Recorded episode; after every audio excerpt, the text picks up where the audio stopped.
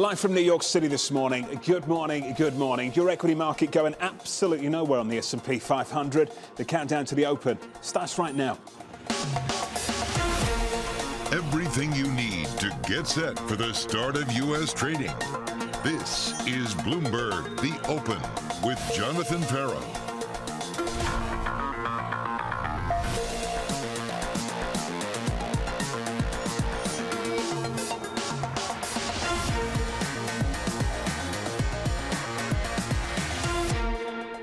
Live from New York, we begin with a big issue. Economic warnings piling up. there's another shoe that has to drop, and that is the economy. It's resilient today, still, with the exception of housing, but we think the Fed is going to have to push demand lower to get that wage inflation down, and they're not likely to ease next year. Here's If you another think one. about bear markets that are punctuated by a either economic or earnings recession. We think we're going to get at least one of those. Could it get pushed out further into the middle of next year? Yes. Do we think we can avoid it? No. And another one. I do worry about as we get into 2023 and we start to see employment go to very low levels, zero or negative, then you will see a slowdown in consumer spending that then becomes a contraction. It's going to be a rough 2023. And I think that's what the moral of the story is.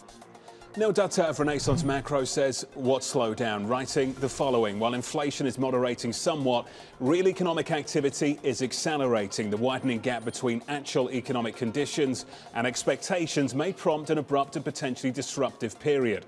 So is the US economy picking up? Or slowing down. Joining us now is Jim Bianco of Bianco Research and Megan Greene of the Kroll Institute, who wrote in the FT this past week, quote, it may be the most anticipated recession in history. Economists have been forecasting contraction for the US economy since at least April. But a bit like Godot, it has yet to show up. Credit the cash cushion American consumers and corporations built during the pandemic, but that will eventually disappear, and then the economy will nosedive. Megan, let's start with you then. Which one is it? Are we slowing down or picking up? We're slowing down. There's no question about it, but we're not we're not in a recession yet, and and that's what I meant when I said it's the most anticipated recession. It's just not here yet, and I do think it is because consumers and businesses are still spending, and why wouldn't they be? Excess savings, you know, is around 1.5 trillion uh, among consumers. That's down pretty significantly from the pandemic high of 2.3 trillion, but you know it's it's come down and it's coming down rapidly but it's still pretty high. And moreover the labor market's really strong. So until we see the labor market really deteriorate people are going to keep spending whatever their bank balances are showing. There's some signs of stress. You know credit card balances have jumped 15% in the third quarter. That's the biggest jump we've seen in 20 years um, but that being said, it's it's from really low levels. Businesses are also seeing delinquencies rise, but again from incredibly low levels. So I think this cash cushion means we can ride out the first half of next year without a recession. But then I think we're going to see the economy dip. Jim Bianco, what's your take on this big debate right now? It is, uh, as Megan said, it's probably the most anticipated recession that we've ever seen. The survey, the Federal, Philly Fed does a survey of professional forecasters, and it's a 50-year high in the number of people expecting a recession. They're expect also unemployment is supposed to soar next year. Stock strategists are negative, the most negative in the 25 years of the Bloomberg history. And if you look at their earnings forecasts, they're the worst after inflation in 40 years of data. Not after 9 11, not after the tech bubble, not after the Great Recession did we see people this bearish. It's all about the rise in rates and them thinking that they've overdone it. And the problem is, normally on Wall Street, you get fired for being this bearish, but why isn't anybody getting fired? Because in 2023, it's all about cheap money and it's all about liquidity.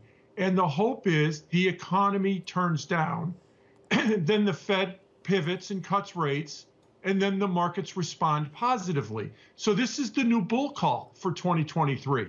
Say that everything's going to fall apart, and then Jay Powell's got to pivot, and then the markets will rally.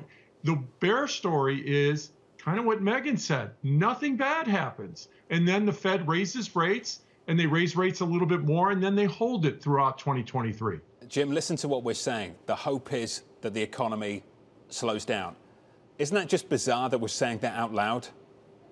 It is bizarre. This is the upside down world we are. 15 years of quantitative easing, zero interest rates, negative interest rates, forward guidance has got the market to become like a liquidity junkie. It only wants cheap money. It only wants low rates, and that's all it responds to. Look at how it responds to the CPI report and Fed speeches. It doesn't respond to anything like that in corporate America.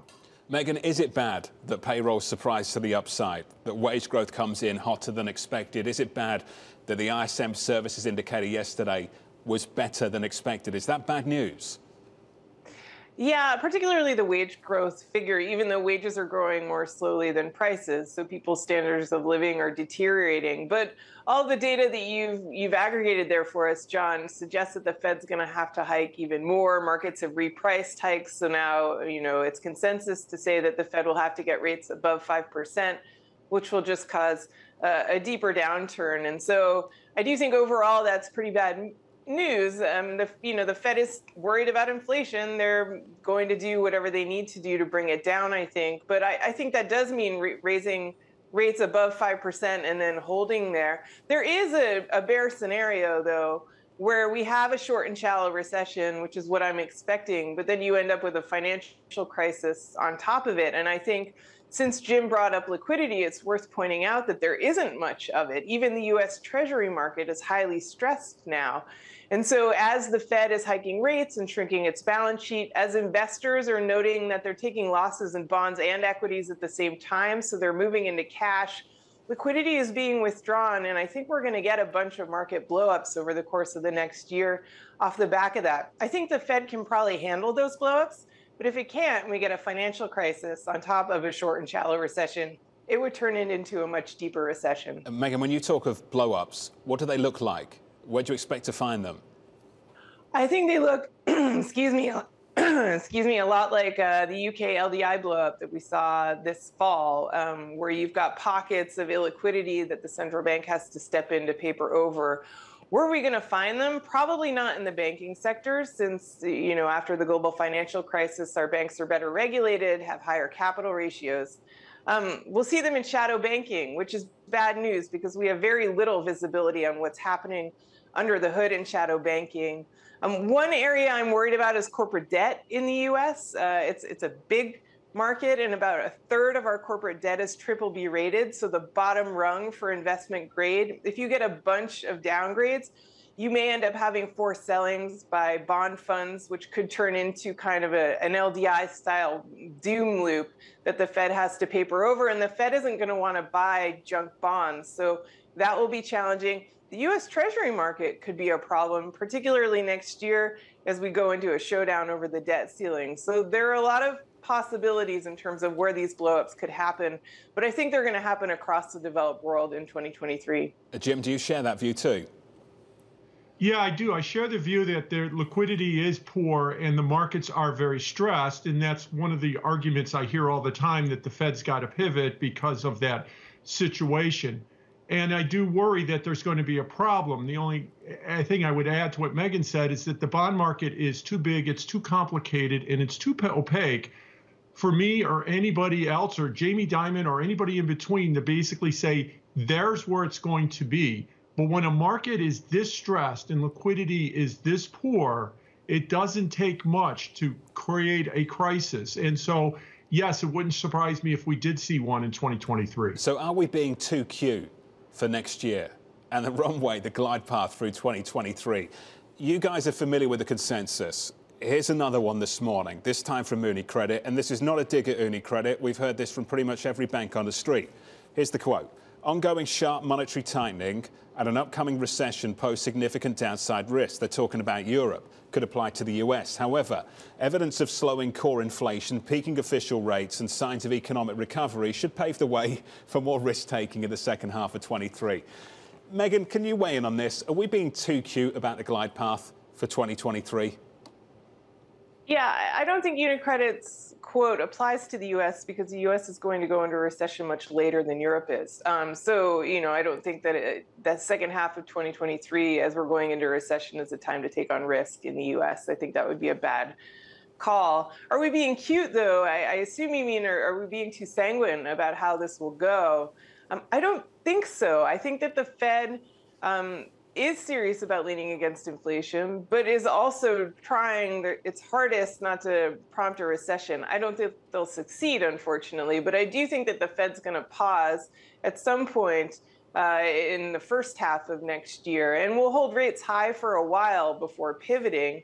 Um, that does mean that they're unlikely to just keep ratcheting rates up forever and, and that's been digested by the markets the markets understand that so i think that we can expect a short and shallow recession. One thing, though, we haven't seen is a deterioration in the labor market. A, a, tick up in unemployment is the best indicator of a recession, but that doesn't tend to happen until after the Fed has already reached its peak rate. And so I think we're going to have to wait to see that. And that, of course, is also when consumers will stop spending and, and we'll really go into a downturn. When I say too cute, Megan, I'm just thinking we're being way too specific about the absolute unknown in 2023. Jim Bianco, you mentioned the outlook on the S&P 500. The average forecast in our survey on the S&P year-end 23, 4,009 on the S&P 500. At the close yesterday, 3998.84. So basically 4K. So Jim Bianco, the consensus view on the street right now, and I get the range of estimates is still pretty wide, but Jim, from where we are, the consensus view looks like this. We're at 4K right now on the S&P. We'll end year end 23 at 4K. You're going to get this downdraft in the economy in the first half, bad earnings, a bad equity market. Then in the second half, you're going to price in a Fed that backs away and a better economy, and this equity market is going to rip into year end. Jim, what do you think of that? Yeah, I mean that is that is what everybody is hoping for, and you're right that the the spread or the dispersion between all those forecasts is about as wide as we've ever seen. It's like 30% between the highest and the lowest forecast. But I do think that they are being a little bit too cute because this whole idea about that we're going to have some kind of a soft landing that we're going to print like minus 0.1 for a couple of quarters on GDP. By the way, we did that last year in the first and second, or this year, excuse me, in the first and second quarter. And then we were going to see the Fed pivot and everything take off. Typically, it doesn't work that way. That when the economy gets the momentum on the downside, it gets the momentum on the downside and it keeps going.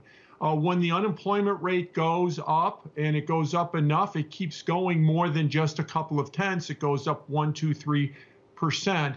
And that's why I, I, understand what you're saying, and I agree that we are being a little bit too cute. We're kind of having this path with a couple of turns along the way when we should just be saying, look, if it's going south, it's going south, or if it's not going to go south, it's not going to go south. But this whole idea that we're going to go south for a while and then we're going to turn north again, yeah. and therefore you let the market, you know, wait until June and just start buying the market like crazy it's all about the Fed. They all need the Fed to pivot because it's all about cheap money. And by pivot, we mean cuts. So let's go there. Just a quick yes yeah. or no.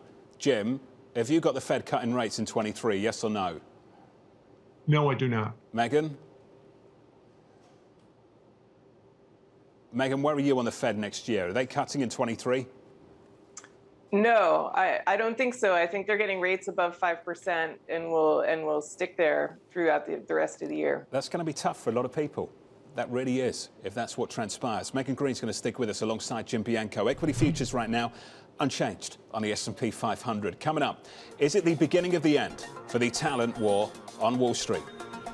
The talent war is is is um, I think there's some headwinds given we're changing economic conditions. But the competition for talent is still very, very strong. Now, how that evolves in 2023 is unknown. Certainly, if we have a slower economic environment, it will have an effect.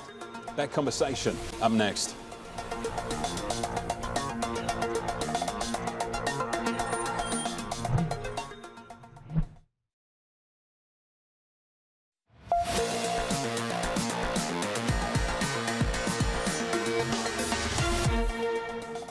Shouldn't be surprising to people watching the performance of the business this year that 2021 was an exceptional year. It was a record year for the firm. It was the highest revenue year ever for the firm. 2022 is a different year, and so naturally, compensation will be lower. That was the Goldman CEO, David Solomon, in the last hour. Elsewhere, the biggest banks on Wall Street might be about to send a message to their bankers prepare for smaller bonuses. Bloomberg reporting in the past week that JP Morgan, Bank of America, and Citi are all weighing plans to cut bonus pools for their investment bankers by as much as 30%. Some firms are planning to give low performers no reward at all. The proposals are still under discussion and could change in the coming weeks. Joining us now is Bloomberg Sonali Basak from the Goldman Financial Services Conference. Fantastic conversation, Sonali. Just walk us through what you've learned from David Solomon in the last 60 minutes or so. Listen, his view has not changed very meaningfully on the economic outlook here, but he did say slowing down economic activity. You have to be cautious with sizing in that kind of environment. They're constrained activity levels, and that's what you have to prepare for as a CEO of a major bank. Now, listen, why is this important, John? Uh, on background, I've had multiple firms now tell me that Goldman might set the standard. It often does, but it might set the standard here on Wall Street on just how far those cuts can go. Interestingly, also here, and remember, Goldman is today speaking from a moment of strength, their stock is down less than all of their biggest rivals here when you look at uh, year to date performance. And so when you look at him planning for a year like next year and saying that they are still considering uh, further cost cuts or further uh, further uh, cautious with cautiousness with sizing, it is interesting to hear him say that they are still preparing for more pain ahead. What were your thoughts on his views on 2023? Is that a man speaking with conviction or just absolute uncertainty about what's about to come around the corner? It's preparation, right? Because no matter how bad it gets, you need to make sure that the firm is ready to uh, be profitable in that kind of an environment. Remember, in just a little while here, we'll also be speaking to Brian Moynihan, whose firm has not really announced the same level of cuts or downsizing or even reductions in the investment banking businesses. Again, remember, Goldman, not only is their stock doing better at investment banking, if you look at the market share uh, gains that they've had, they are up seven to nine percentage points more more on mergers and acquisitions league tables than any one of their rivals. So for him to be that prepared for a year ahead when this year ended up not being so bad, it's a really interesting thing to hear them say that we're going to prepare for the worst and take it from there. Sonali, wonderful work as always, and looking forward to your conversation with Mr. Moynihan a little bit later. Sonali, thank you. To Sonali's point, of course, not all banks on Wall Street created equally, but look at the performance year to date. Goldman down just, let's call it 3%. Bank of America down more than 22%. Morgan Stanley down about 8.5%. Citi down by 24%. JP Morgan down by a little more than 17%. We'll catch up with Sonali again a little bit later. I want to talk about these layoffs. We've discussed briefly maybe the end of the talent war on Wall Street. It's not just Wall Street and it's not just tech that is facing maybe a little bit of difficulty. This from the Wall Street Journal reporting the following in the last 24 hours. PepsiCo is laying off workers at the headquarters of its North American snacks and beverages divisions. Hundreds of jobs will be eliminated. Back with us, Jim Bianco, Megan Greene. Megan, I'd love your thought on this.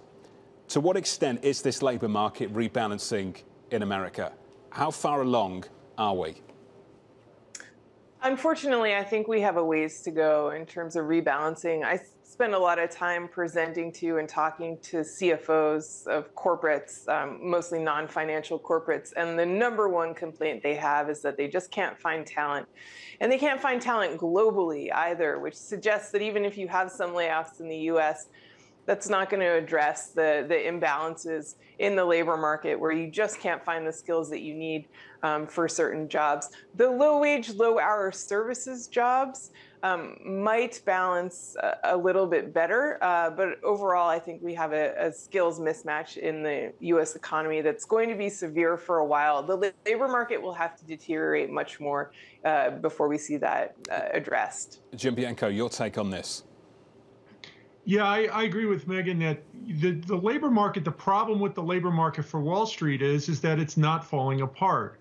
Last week, we got the November payroll report. And it was the eighth time in a row that we've beaten the consensus. That's the longest streak that we've seen since we started measuring the consensus in the mid 1990s.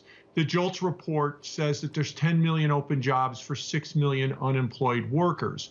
I know we focus a lot on layoffs because those are headline grabbing and those are very gut wrenching and emotional. But the fact of the matter is, is that most employers seem to be trying to hoard labor or at least trying to hire more than people are laying off. Now, of course, the other thing about the layoffs is, is that they tend to be, at least the headlines are more focused in tech. I understand PepsiCo and some other companies are now are also doing it, and that grabs a lot of headlines as well. So overall, no, the labor market is not showing any signs of deterioration, at least not yet. Uh, Jim, you've picked up on the right theme, I think. It's a phrase we've used a few times on this program. It's not mine. I wish I remember where I got it from. But you can't fire what you couldn't hire. Uh, Jim, and I just wonder from your perspective how different the character of a potential downturn would be with that in mind. Yeah, I think that at least before we start to see, you know, widespread sell-offs or, excuse me, uh, layoffs in the labor market, we'd have to see the JOLTS report at least show that we're not still looking for 10 million uh, openings. We still don't have 10 million openings while we're trying to lay people off.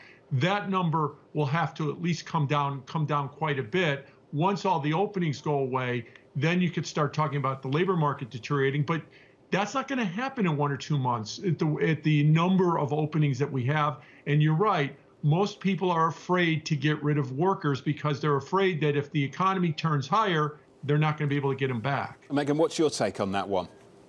Yeah, so I think Jim is right to, to highlight labor hoarding. I think there is some degree of that going on, and we, we don't really have a good handle on how much. Uh, it was so hard to find people to hire before that even in the face of a downturn, companies are, are hanging on to them because they don't want to lay them off and then have to go through that process all over again. But the narrative that Jim is telling is the one that the Fed is peddling that, you know, we won't see a deterioration in the labor market, or we needn't see one because we can just go ahead, uh, hike rates, tighten policy, lean against demand, and, and that will whittle down the job openings. As you well know, uh, Larry Summers and Olivier Blanchard have looked at the data, and they're they're line is that that's a great theory. It's just literally never happened in real life. And so I don't think we're going to see all these openings disappear. And, and maybe that could be a huge buffer for the labor market. I do think we're, we're going to see more openings disappear, but unemployment is going to start ticking up.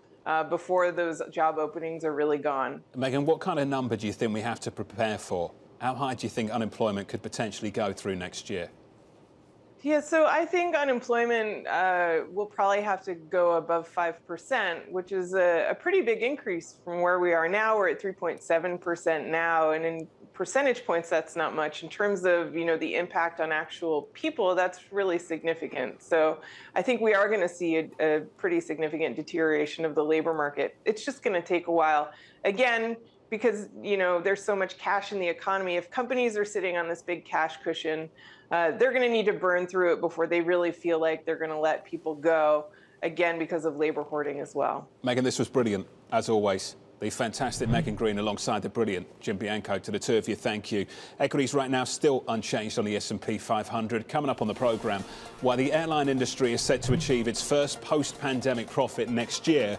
And on the bond market, Eric Nelson of Wells Fargo says 10-year yields are, quote, simply too low. That conversation still ahead.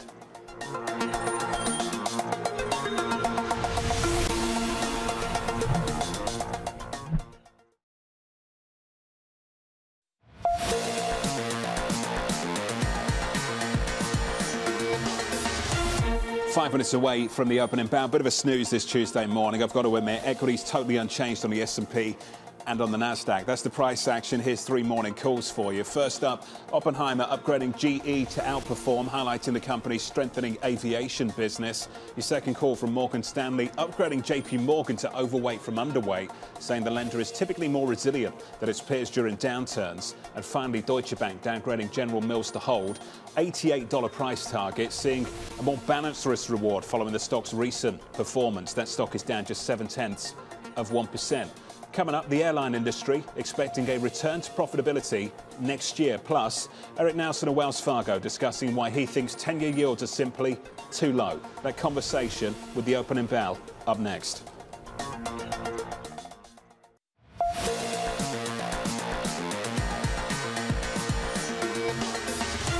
24 seconds away from the opening bow this morning. Good morning. Yesterday, biggest one-day loss on the S&P 500 in about a month. The data coming in hot.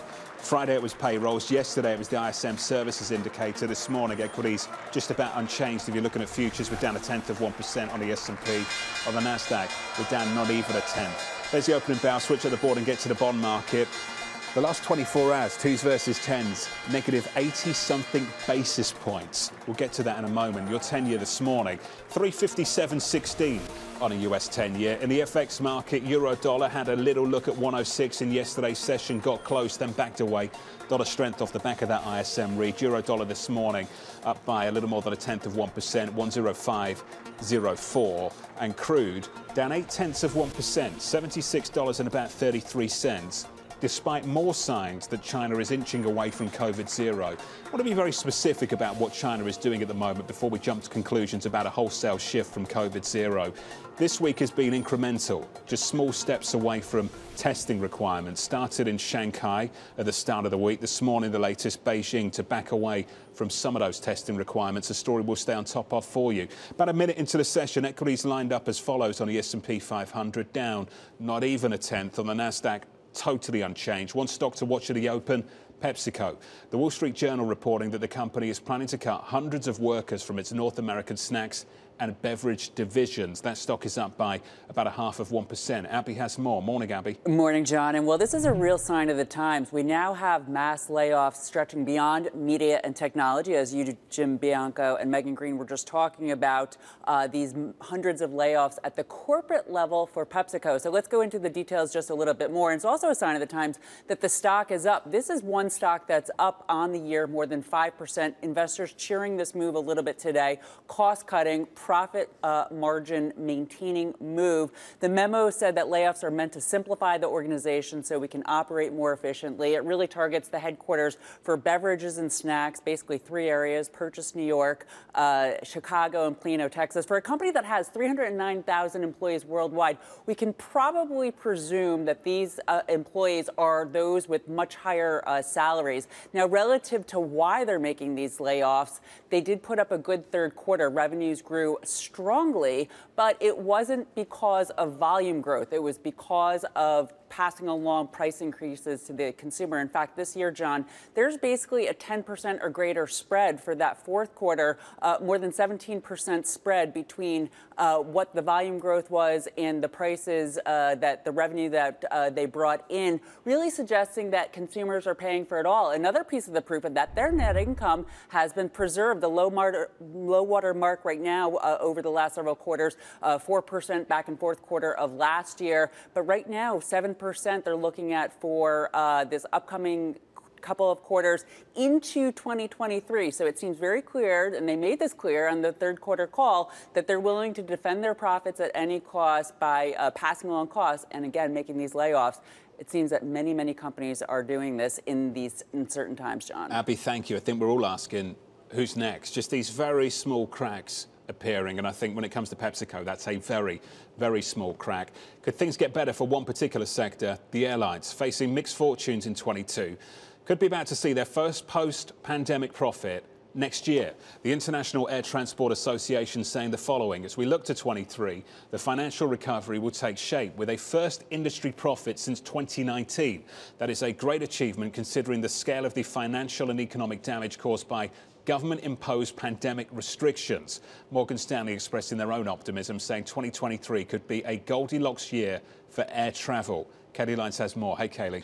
Yeah, John, next year may be shaping up to be a great year for the airlines. $4.7 billion in net income is what IATA is estimating here. And yes, that is less than a fifth of the profit level seen in 2019, but still it is a profit, as you say, would be the first post pandemic. And that's a really welcome development after the industry collectively has lost close to $190 billion over the last several years of disruption. That said, it's not going to be a consistent picture everywhere. Asia is still expected to suffer a 6. $6.6 billion deficit, even assuming that China begins to reopen to international traffic in the second half. On the more positive side, though, IATA expects that North American carriers will wrap up, rack up about $11.4 billion in earnings. And as you said, that positivity reflected on the sell side as well. Morgan Stanley talking about Goldilocks after what it called years of the market being too hot were too cold. And we know that to get through those cold times, airlines had to borrow a lot of money, their debt burden soaring during COVID.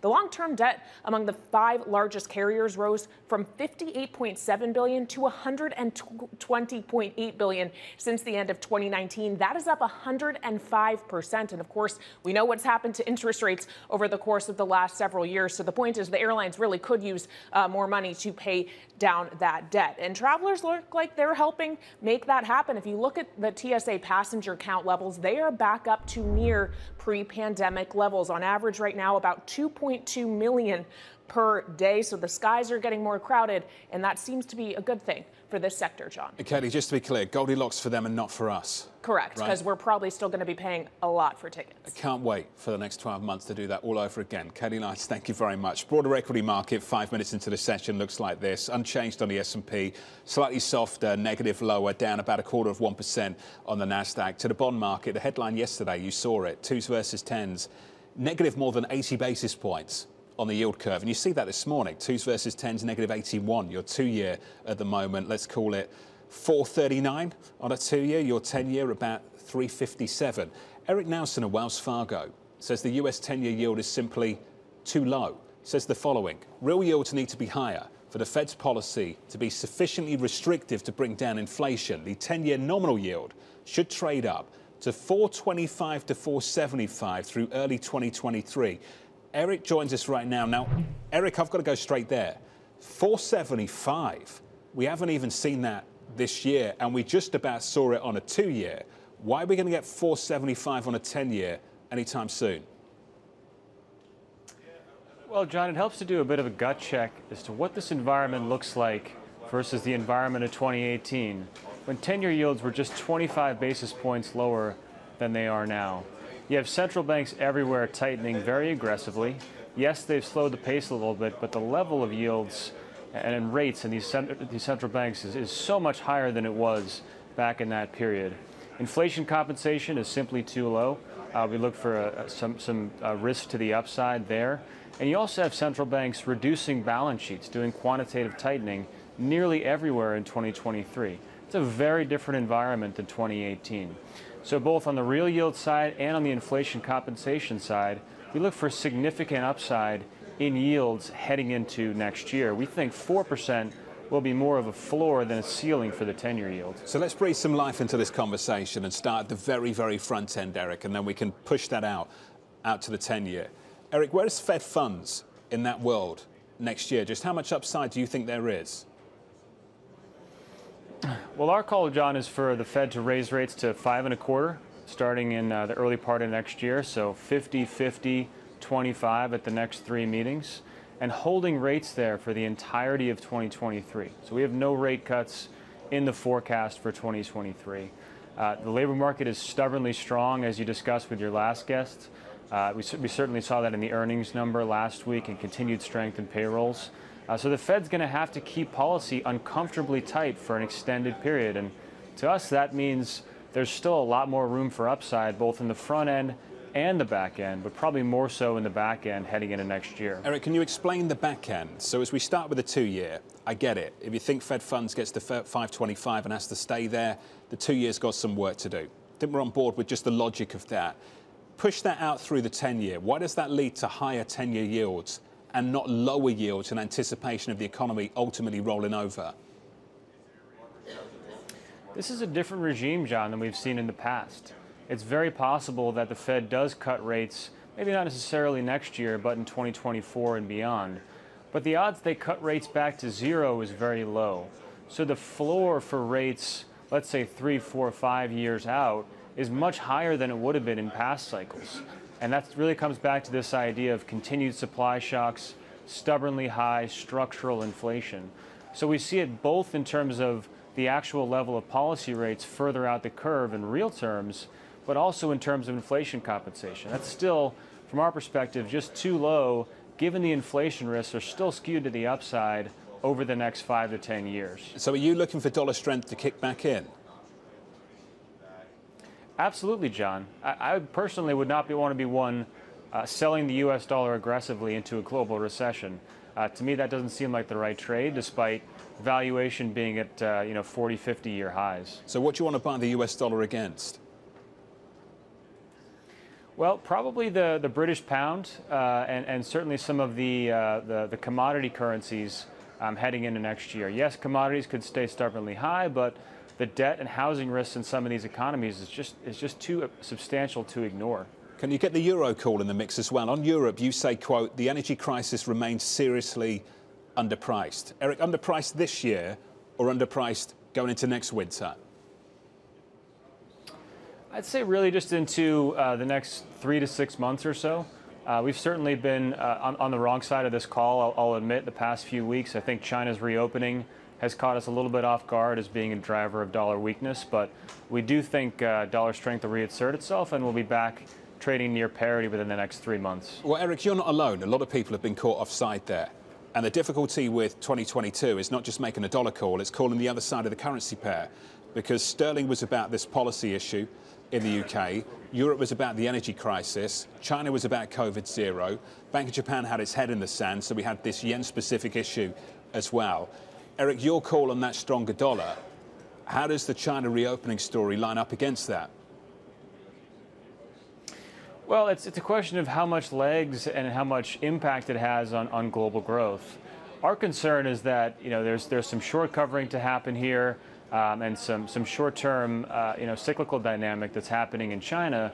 The question is how much is that going to feed through and continue into 2023? You still have a very significant overhang of debt in the property sector in China.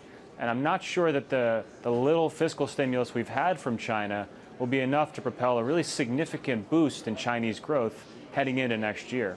And will we see a stop start reopening effort like we did in the West over the last couple of years. Eric, it's going to be fascinating the next 12 months. Appreciate your calls, buddy. We'll catch up soon. Euro dollar right now, 105. They're looking for the dollar trade to reload, more dollar strength, looking for treasury yields to kick higher. A two year to do a lot more work, a 10 year with a floor of 4%, did he say? We're going to talk about these calls through the week. Coming up on this programme, Apple's Tim Cook joining President Biden to promote US manufacturing inside that iPhone, but also importantly inside military applications, inside our most advanced computing applications, are these leading edge semiconductors. TSMC's announcement today signals the beginning of building out that American supply chain. More on that announcement next.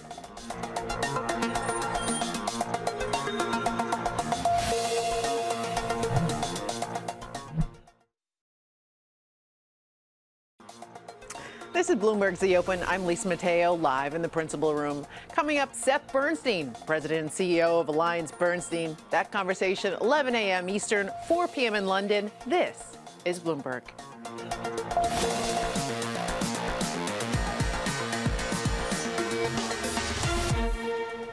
Making these chips in America is going to help lower the cost for families looking to buy a car, car to replace your washing machine, get a new cell phone it also helps companies outcompete the rest of the world. And I've got heard from Xi Jinping that he's a little concerned about that. That was the President of the United States back in October. That big effort picking up today. The Apple CEO, Tim Cook, and AMD's Lisa Su, alongside President Biden in Arizona for an event at Taiwan Semi. The chipmaker unveiling its new $40 billion manufacturing plan, one of the largest foreign investments in U.S. history. Today, is an, uh, a big milestone for the country for economic and national security reasons. Inside that iPhone, but also importantly inside military applications, inside our most advanced computing applications, are these leading edge semiconductors. And today, we produce none of them in the United States. TSMC's announcement today signals the beginning of building out that American supply chain. Team coverage begins right now with Bloomberg's AMH down in DC Ed Ludlow on the West Coast. AMH, first to you, just how significant is this event today? Well, Jonathan, it's a huge deal for the Biden administration. They've tried effortlessly, constantly over the course of the year to get this CHIPS Act passed. TSMC would be a huge component of this. And also the fact that they have constantly talked about two things they really wanted to shore up when it comes to competition with China. One is the economy, bringing jobs back to the United States, making sure manufacturing is in the United States. So there's an economic play to this. They do not want to see a repeat of what we saw over the past two years, which is these kinks in the supply chain. And then the second, of course, is national security. China obviously growing more aggressive over Taiwan. That's where all the chips are. And the fact that you will hear from officials time and time again that China invests, invests billions when it comes to semiconductors and manufacturing, and the United States barely invests anything. So it's a huge moment for the administration. And then there's a little bit of politics, of course, because it's in Arizona, a state that the president carried that helped to make it to the White House, and one that Jonathan he will certainly need in 2024 which Ron Klain last night kind of teed up for the president. I'm Going to come back to you on that in just a moment. Sit tight. The politics of this, Ed. Let's pause on that. Tim Cook, navigating DC like nobody else in corporate America. Yeah. Ed, how many people went and did tours like this with a former president and get to do them with the current president too? Yeah, fewer. I mean, this is a classic Tim Cook playbook, though. We've reported a lot about what he wants to achieve in DC. He you know, visits the center of power at any given moment. This event in, in Arizona and, and the eventual output that comes from the TSMC plants is not a cure-all for Apple, right? The production issues they're having to China don't relate to semiconductors. The size and scope is also really important. You know, Apple was pushing for this. They want chips that are made in Arizona but the combined output of two plants across the $40 billion investment is about 600,000 wafers annually by 2026 or from 2026 onwards. For context, that was that's about 4% of TSMC's global output. So while this is a big move for onshoring the supply chain, uh, it is it is minuscule, frankly, compared to the output that uh, TSMC has out there. I think what the sell side's latching onto is the this does go some way to de-risking the supply chain, particularly for names like Apple. Um, you know, in Apple, actually, things are improving, John. I think the stock's down about uh, half a percentage point. The good news coming out overnight is that the rate of uh, production seems to be improving, wait times decreasing, and I, you know, this brings a smile, John, at this time of year. UBS analyst David Vogt writing, if the rate of improvement continues in the US, it will be possible for consumers to receive a brand new iPhone 14 Pro or Pro Max in time for Christmas. But again, those issues in China are not solved by what's happening in Arizona today, although it is something that Apple's pushed for. Just a little bit of personal bias here, Ed. You sound like someone waiting for a phone. I just want to squeeze this in. Build on the yeah. onshoring theme of this. The Journal in the last couple of days reporting that Apple has, quote, accelerated plans to shift some of its production yeah. outside China. Can you just put all these little steps together for this company? Yeah, they, are de-risking long-term across the map. 80% of this pro output is done in Zhengzhou, iPhone City. We know that we've that Apple was looking at India and Vietnam. What we're hearing and what the journal reported, we've now reported as well, is that Apple is going to its suppliers and saying, "Hurry up, speed up the process of how we can produce these products, iPhone, iPad, away from China, so that in the future, if something else like COVID happens again, uh, which none of us want, then they have the ability to be less impacted on the production side. Final word goes to AMH. It often does. Anne-Marie, you wanted to go there, so let's go there. The White House Chief of Staff, Ron Klain. Here's the quote from him. The president will make that decision. I expect it shortly after the holiday. I expect the decision will be to do it. Walk us through the decision for 2024. Well, I think Ron Klain basically just said it without exactly saying it. I don't know how much more direct you can make it, but the president clearly was with his family in Nantucket for Thanksgiving. He's going to be with them in Christmas.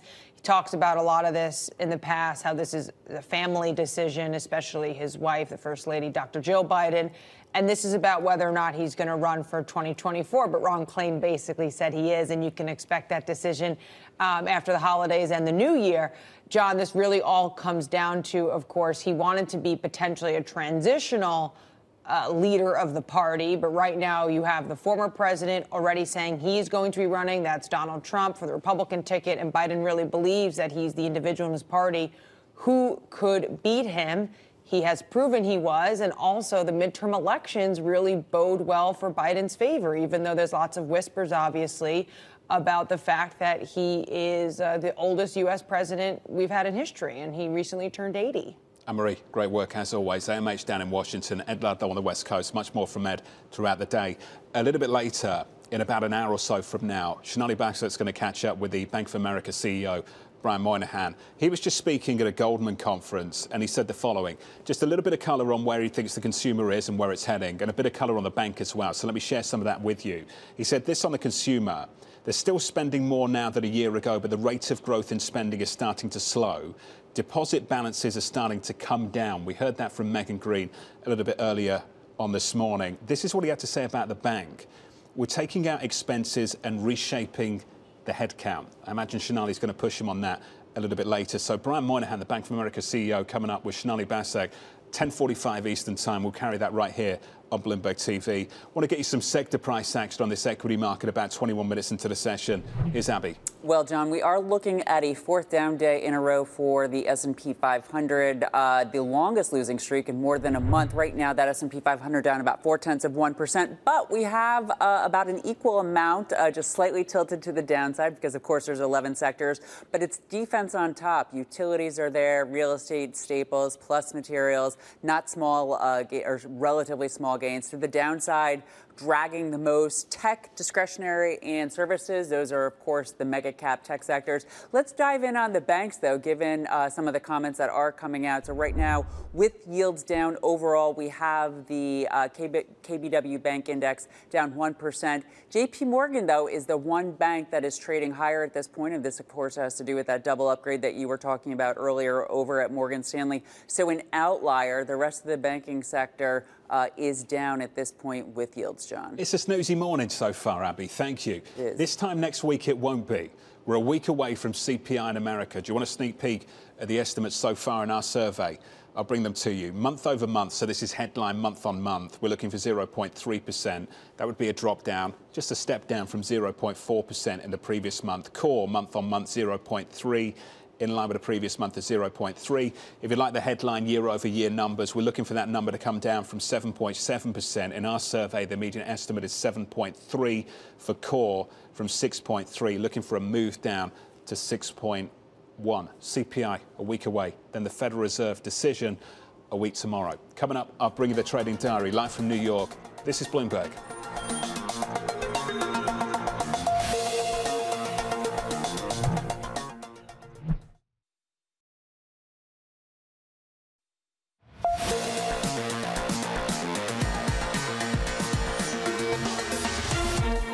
Four-day losing streak on the S&P, longest losing streak since the start of November on the S&P 500. Over that period, not a monster move, down about 2.4%. Right now, getting at about a half a percent move lower on the Nasdaq. We're down about eight tenths of one percent. That's the equity story. Here's the bond market price action. Twos, tens, and thirties look like this. Just briefly, your two-year, ten-year going nowhere really. Two-year down a basis point. 437. 47. Let's get you the trading diary just briefly. Coming up, the Senate runoff election underway in Georgia. President Biden, Tim Cook of Apple, promoting chip manufacturing in the U.S. at 4 Eastern. Look out for that. Look out for this. China's President Xi in Riyadh for a summit with Saudi leaders on Wednesday. Another round of claims coming up on Thursday. And finally, US PPI and the UMich Consumer Sentiment Survey to close out the week on Friday from New York City. That closes things out for me. Have a fantastic day ahead of you. Good luck for the trading day from New York City. This was the countdown to the open. This is Bloomberg.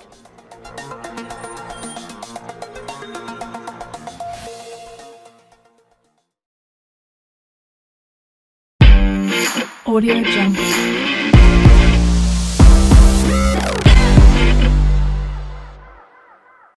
You already know Jared is the place to find that perfect piece of stunning jewelry. But Jared is also the perfect place to service and repair your existing jewelry.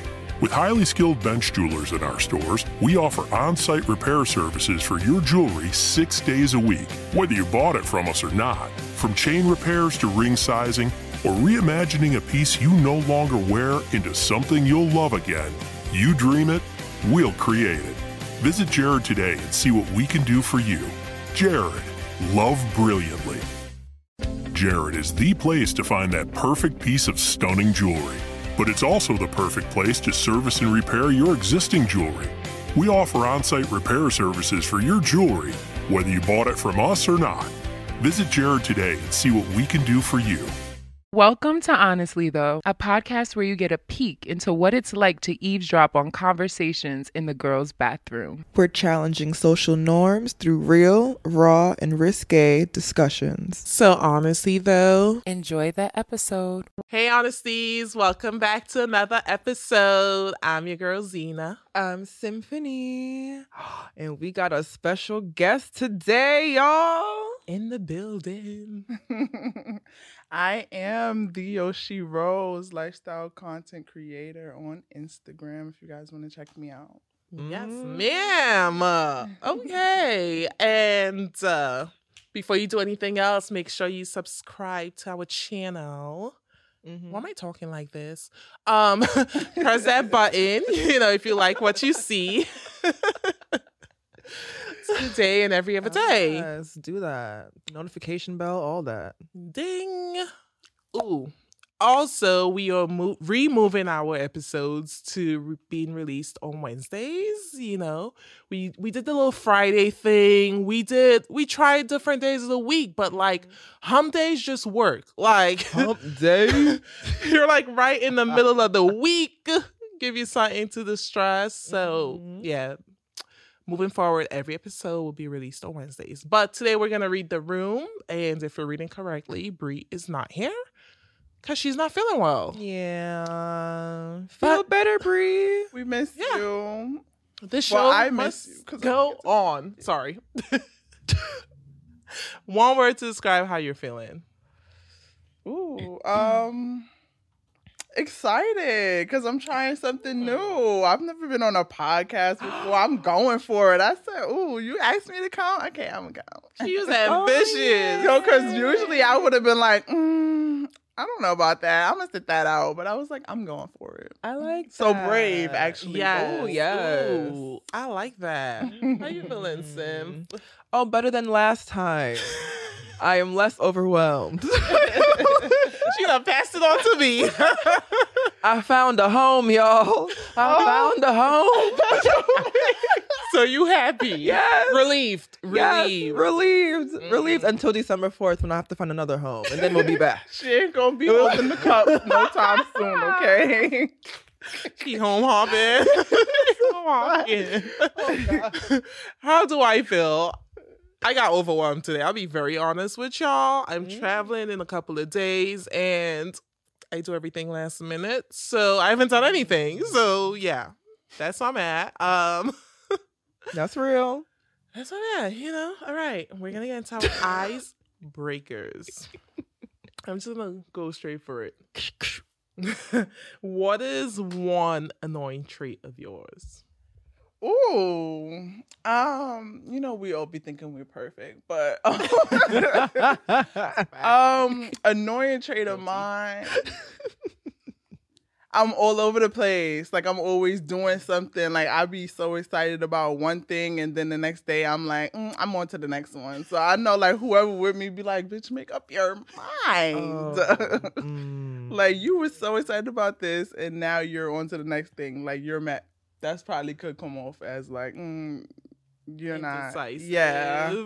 Yeah. So that could be annoying. I can see that. I can see how that's annoying. What about you, Zena? Um, I talk too much sometimes, and I don't take a lot of things seriously, and I'm sarcastic as fuck. So yeah, it's definitely annoying if you don't know me and like you're trying to get to know my personality. you just think like I'm picking up, uh, at, I'm picking at stuff, but I'm like, I'm actually being sarcastic. Like I'm actually joking. so yeah, God bless the man who decided to date me. it could give shady. Amen. it can definitely get shady too. We're giving you a dowry. Oh no. okay. oh, that's how you feel. Okay, well then, sorry him. um, I would have to agree with Miyoshi on that. I am a little indecisive. You ask me something, where you want to go? I don't know. I don't know. I'm down for anything. I don't know. You have to pick something. I don't know. There's so many options. I don't know. Like, uh, yeah, so many options. It's giving Libra. listen. or Gemini. Oh, that's what I am. Oh! Giving air Funny. sign. That's my Lord. moon. So I'd be like, You know, mm-hmm. I don't know if they know about the big three, but do some research. oh, if you sorry, y'all. Let's not. I'm not even gonna go into that on y'all. Sorry. I need a whole anchor. Like, Lord. okay, well, music might anchor you. If one artist had to go out of these three, who would it be? Mm. Burna Boy, Lucky Daye, or Give Me Giveon? Why would you do that? That's a hard one, right? That's what I do. um.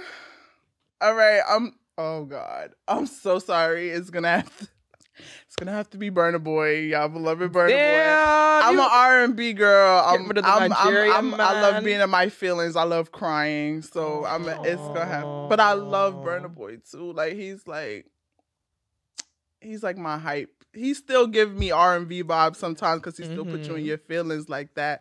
Cryo, like yes. So She lives Igbo and Shayo. Yes. I need a big boat and shy hoes. That's what I need. Okay. No, no And hoes. Shy hoes. You want a shy hoe? I got two of those. I'm going Or from the vacation with. No, my friends. Though. No, I like hoes, but the shy. I'm from a hoe from Chicago. Or Yeah, an I don't- actual shy. I don't do the shy time. Oh. Ooh, I'm She don't go that way. shy hoe. I be faking, so I was like, no. That's what I'm saying. Like the big boat with shy hoes. Um, Sif, who gotta go for you? Hmm, I would say Giveon. And I know, I know, I know, because the voice, I know. But you know, I like I like Lucky Daye. I love Lucky Daye. Like I I love his music. He's he's great. Okay. Oh. He gives me like a little Prince vibe, but like he can he can like sing though. Like he can mm-hmm. he can sing. And then Burna Boy, I like a little international. Like I like, you know. Well, he does like Afro fusion. That's what he calls his genre. So I wanna I like to mm-hmm. mix it up a little bit. Well, you gonna hate me because it's Lucky Daye for Oh, that's me. crazy and though. Honestly, though, I've never listened to one of his songs. Yeah, Yo, you would fall in love with his music. Shock me. You Yeah. love him. And I know like his stuff is dope based on what I see on social media and what I hear. I mean, look at you guys' reaction, but like, I'm not musically inclined. Y'all know that. I mean, me either. I really don't listen to new releases, nothing. Like, people have to put me on. I'd be like, no, I don't know. I didn't listen to the album, no. I'm rap inclined when it comes to R and B. Yeah, I'm just like, oh, this sounds good. Okay, let me run it back ten times to see if I really like it. Would you rather be a friends with benefit or a sneaky link? Um, crazy out here. I'm trying to see what my pride would allow. Um, because both of them is lows. Um, knowing what I know now, I'm a true sneaky link. I'm a true sneaky link. Yeah, because I know what I'm getting into. You're not gonna play in my face. Yeah, friends with benefits, they be playing in your face. So I'm gonna come back to you on that. don't Yeah, I'm like, I worry. got questions. what? Which would you choose? Ah, See, I was gonna say friends with benefits because I'm assuming y'all had a discussion because y'all were friends, and then you're like, okay, we're gonna do things with each other, and then we're gonna keep it there. So I would assume there's rules. Mm-hmm. Rather a sneaky link, you kind of just like, there's no. I mean, I guess there's some sort of rules, but like you just going at maybe at night whenever y'all go meeting up, and like that's it. I don't know. No, I'm right there know. with you, right? Because I feel like friends with benefits, at least we're friends. Like, Mhm. we can have a conversation, we can hang out if we want to outside of the bedroom. I feel like a sneaky link, it's like, don't be looking at my vagina. No. Um, it's like, It's a sneaky link. like no one knows. Like, Uh-huh. um, I'm gonna need people to know, you know, that you fuck with me. Uh, At least in the friendly way. yeah. yeah, in that way, in that way, yeah. But sometimes it'd be quotation mark friends. Mm. Uh oh. So you said it was a scam because this is how she it. got on the podcast. Let me tell y'all. it, y'all. Let me put you Y'all on gonna get blast. About to get spicy. Mm. Put your disclaimers out right now because She talking about you. No, no, no, no, no. I am talking about no one. This is hypothetical, baby. All hypothetical. Um, allegedly. disclaimer. See, easy. So we posted this clip that we did with Wolf talking about friends with benefits, like the definition and so forth. And she was like, "Your friends with benefits is a scam. Give me the mic. I said, baby, whenever you want." So you know she had a story. story time. Expound on why you chose the sneaky link over the FWB Ooh, um, based on your experience.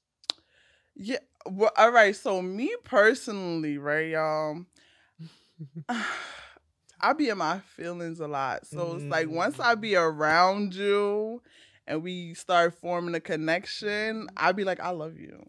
Oh, How long that take? How long? Once it goes in. He said right away. Hit that you. Like, I'm looking in your eyes in the moment. I love you. Oh, yes. She's But, a uh, certified see, lover but yeah, so like I feel like a sneaky link is kind of like I don't want to spend time with who I'm having sex with, like a friend with benefit If you're not in a relationship with them. yeah, like I don't want to spend time with you because it. cre- If I'm not spending time with you, I'm able to detach easier. Like I'm Mm. able to be like, all right, like and don't be texting me all the time. Nothing like. I'm one of those like it need to be this or that because I'm all or nothing. No middle ground. All for or you. nothing. Yeah. Oh, okay. Do you tell them this beforehand? The sneaky link or the I mean, the friends with benefits? Did y'all have a discussion before? Be like, or did you find out you Yeah. get attached easily? Yeah, I found out. experience? I found Ah, out it was see. like a shocker to me. I was like, oh. Mm. but it was it was we was already in it, so I was just like, uh, this is happening, and now it's like, And now I'm in love and we're just having sex. yeah, so I'm hurt. Did you see him with other people, or did you get a vibe that he might have been like, you know, there's shit? Um, no, no other people, but it's just like, um, when people have their mindset, they have their mindset. They like, look, we friends with benefits, baby. I don't know what you talk about with that feeling. What's that? No feelings over here. but I'm the type where I'm like, I want to make you love me. Like, oh Lord, girl, I can't accept the fact that you don't love me. Like, why not gonna me? love I don't understand. Like, You're Yeah. gonna love me. one of those crazy. Yeah, it's giving Mm. psycho. mm. It's giving Sagittarius. Yeah. oh Yeah, that's what it's giving. Yeah, they call us terrorists for no. Well, thank you for being honest and transparent Mhm, about that. Because I was like, I need to know why. Because she has to get something off her chest. But you did a very Yeah, I feel like it's a scam, y'all. I feel like that friends with benefits is a scam. Like, I mean, with a lot of men, they be like, "Oh, I could have sex without detachment," but it's like at the same time, if you're a dope girl and they love your energy, mm-hmm. they're gonna use that energy. Like, they're not.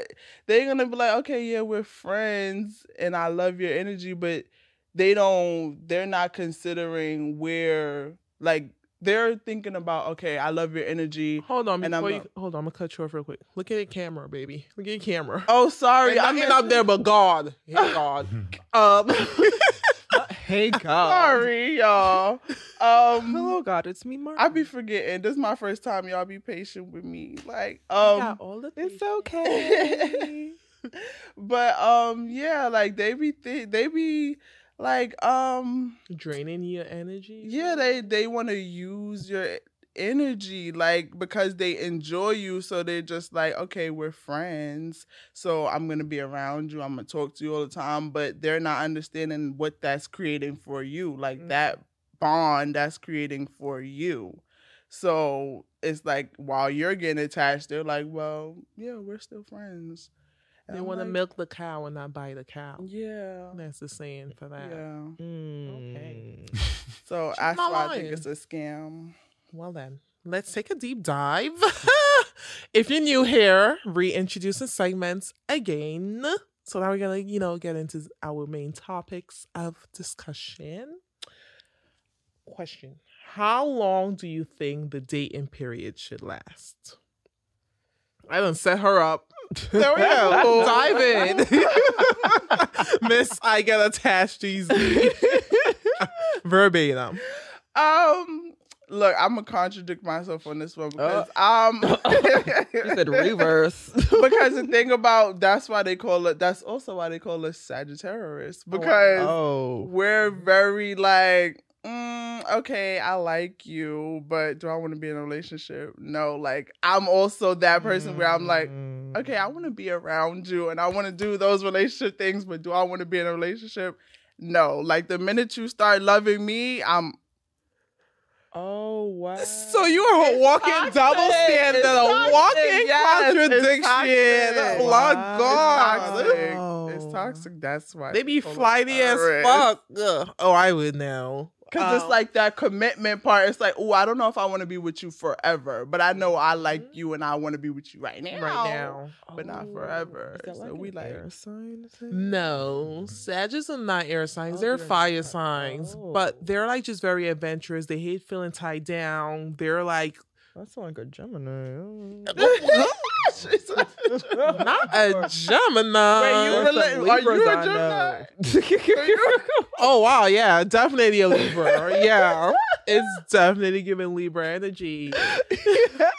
um, but sorry, I I bypassed the question, y'all. But um, um, but it could be as I'm not like I'm not for like rushing the commitment. It's like as long as I know where this is headed, mm-hmm. I'm good. Like you don't have to be like, oh, you need to be my girlfriend right here and right now. As long as I know where it's headed, as long as I trust where it's headed, and that mm-hmm. you're not playing in my face once again, mm-hmm. yeah, we good. But I don't have a time limit. Preferably like a year or so to get to know you and you know know for sure I want to. Because once I get in a relationship, I'm yeah, we locked in mm-hmm. For life. forever. I'm thinking Chain forever. Clink, clink, clink. It's given. chain. What's that man's name? Suge Knight. Um, I'm Um, dead. Not Death Suge Row. Knight. Welcome to Death Row. Welcome to- y'all like he is in jail, music. so he is mm-hmm. well, he locked up forever. But um, How long do you think it should last him? He should be in jail. Hypothetically speaking, let's say you're. si- I mean, let's be serious here. You dated for a while. that's too, what I'm so- saying. Exactly. So I agree with you. I don't think there's like a period. I think there's uh, maybe things you should look for within the dating period. Like you should see how the person is when they're angry. You know how they are when they're upset when things don't all the you know go. It's not all all happy and roses. Those are things I'm trying to look for in that period. So that might take some time.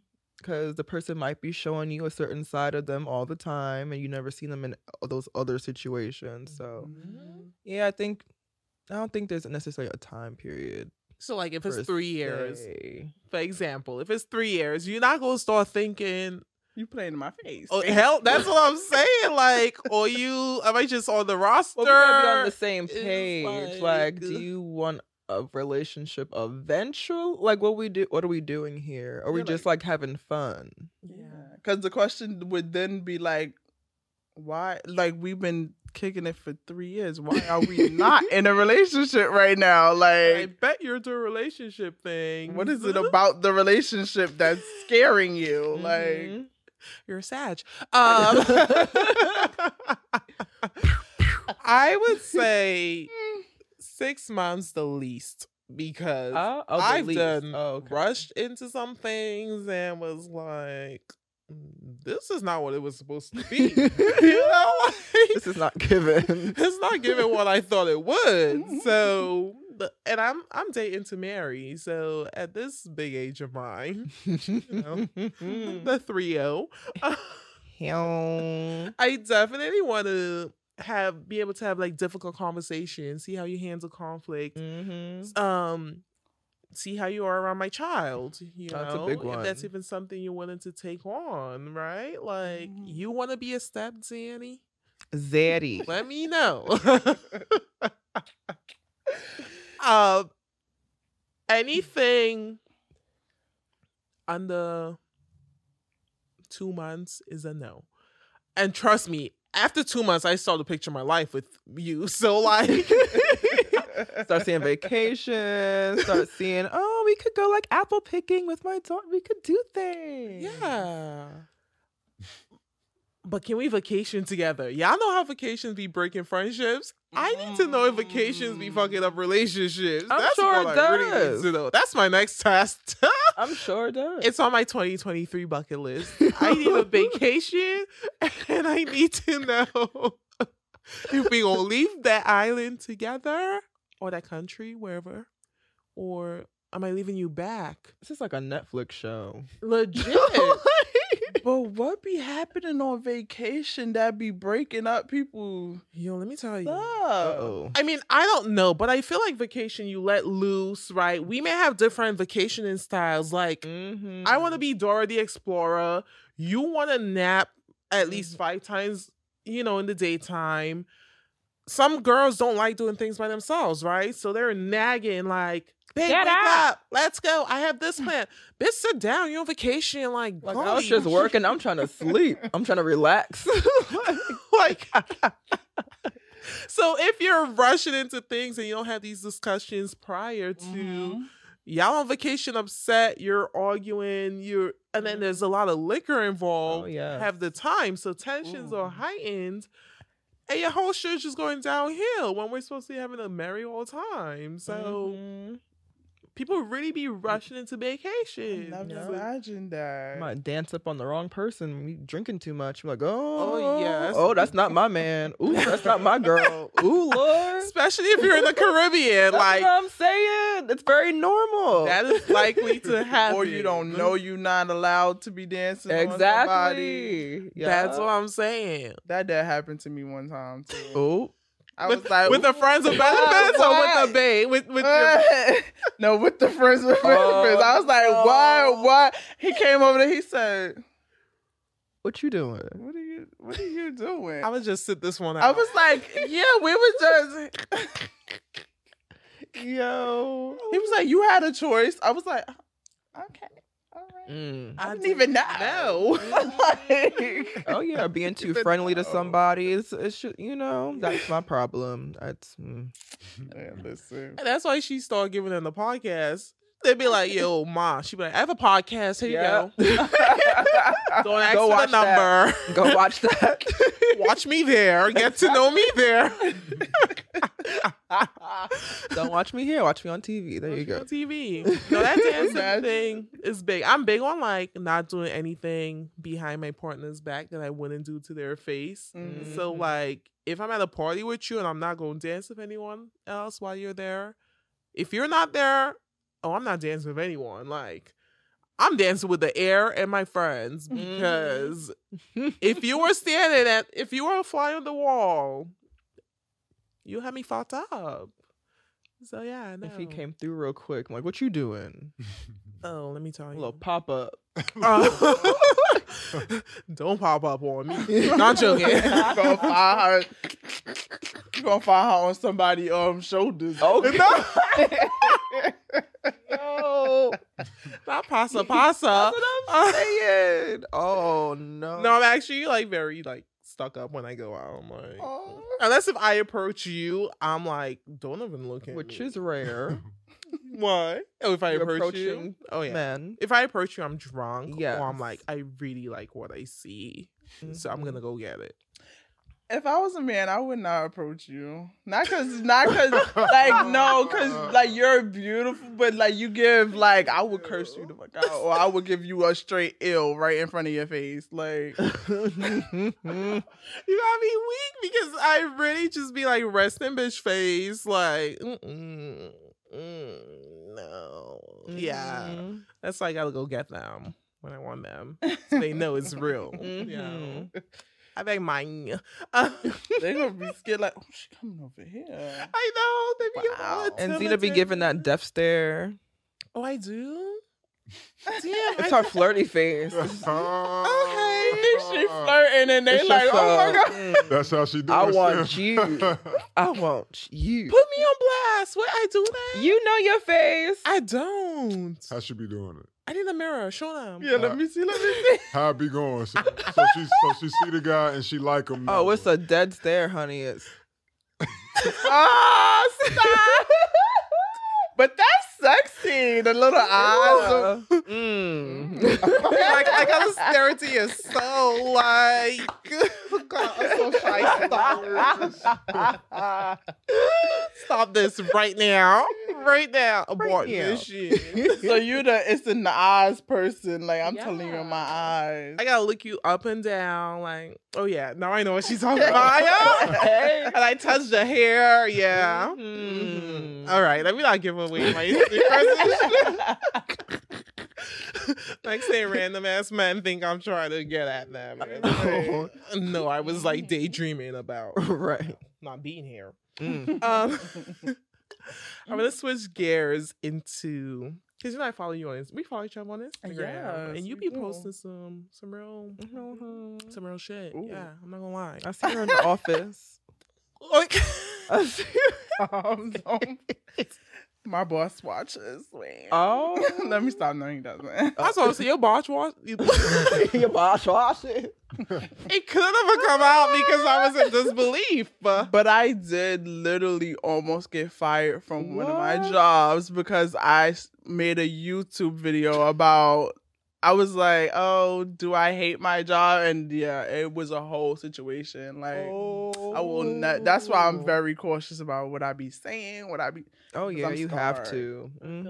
I literally almost lost my job, but well, this has nothing to do with your job. Thank God, because I don't think about work while I'm here. I mean, what's that? Um. okay, so you constantly preach about like the preservation of the black family and you know the black family unit. this might close that. Uh-oh. she got some things Uh-oh. to say, yo. So I want you to touch on that, and I also want you to touch on what are some things. Hold on, how old are you? I'm 22. Okay, oh my so God. December. yes, Oh you my are definitely Gen Z, right? Mm-hmm, mm-hmm. Okay, I just had to get that out there so that I can thoroughly ask my question because I'm a journalist. oh, mm, get it, girl. Degree. I did go to school for journalism though. But um, Degrees. what are some things you would change about the women or the generation before you to enable the preservation of the black family unit? Mm. Ooh. That's where we're Um, going. We're deep diving into that. Jesus, Jesus. Um, yes. If y'all didn't know, y'all gonna hear. If y'all go follow, me, y'all gonna hear a lot about things. I'm gonna be preaching, okay? Like it's not no light stuff all the time. Yeah, I'm jokey jokey sometimes, but like I be preaching. but yes, I'm very I feel very strongly about preserving the black family because a lot of times we are raised in dysfunction. Um a lot of times the kids are growing up traumatized and it's a pattern. It's a pattern that just keeps repeating itself, repeating itself and everybody is just once we become adults, we start attacking each other about those traits that come about from those traumas instead of addressing where those traumas are coming from. Mm. So the root of those traumas is the family. The what are we being brought up in? What are we seeing in our households? Granted, I was and this is coming from just me observing because I I was brought up I didn't I wasn't brought up with t- a two parent household but that was my next question. I love that you went there without me even having to ask that. it's like you're re- there's a telepathy happening, and I felt. yeah, I was not brought up in a two parent household, but I did see I I don't know what type I don't know what type of child I was. I just was able to like learn and pick up very easily on okay, this is how I should behave. This is I know right from wrong just naturally. Um but I feel like it still is very important to have that two parent household so that we know that it's possible. Our children and their and their children need to see these things because right now it is not prevalent. Like it may be happening, but it's not like something that we're seeing all the time and that's a norm in our community.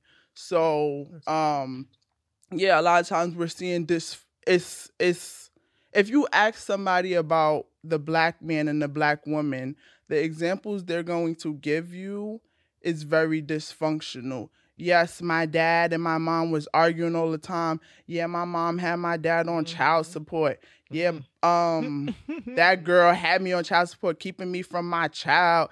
Just a bunch of dysfunction and it's like when are we going to stop?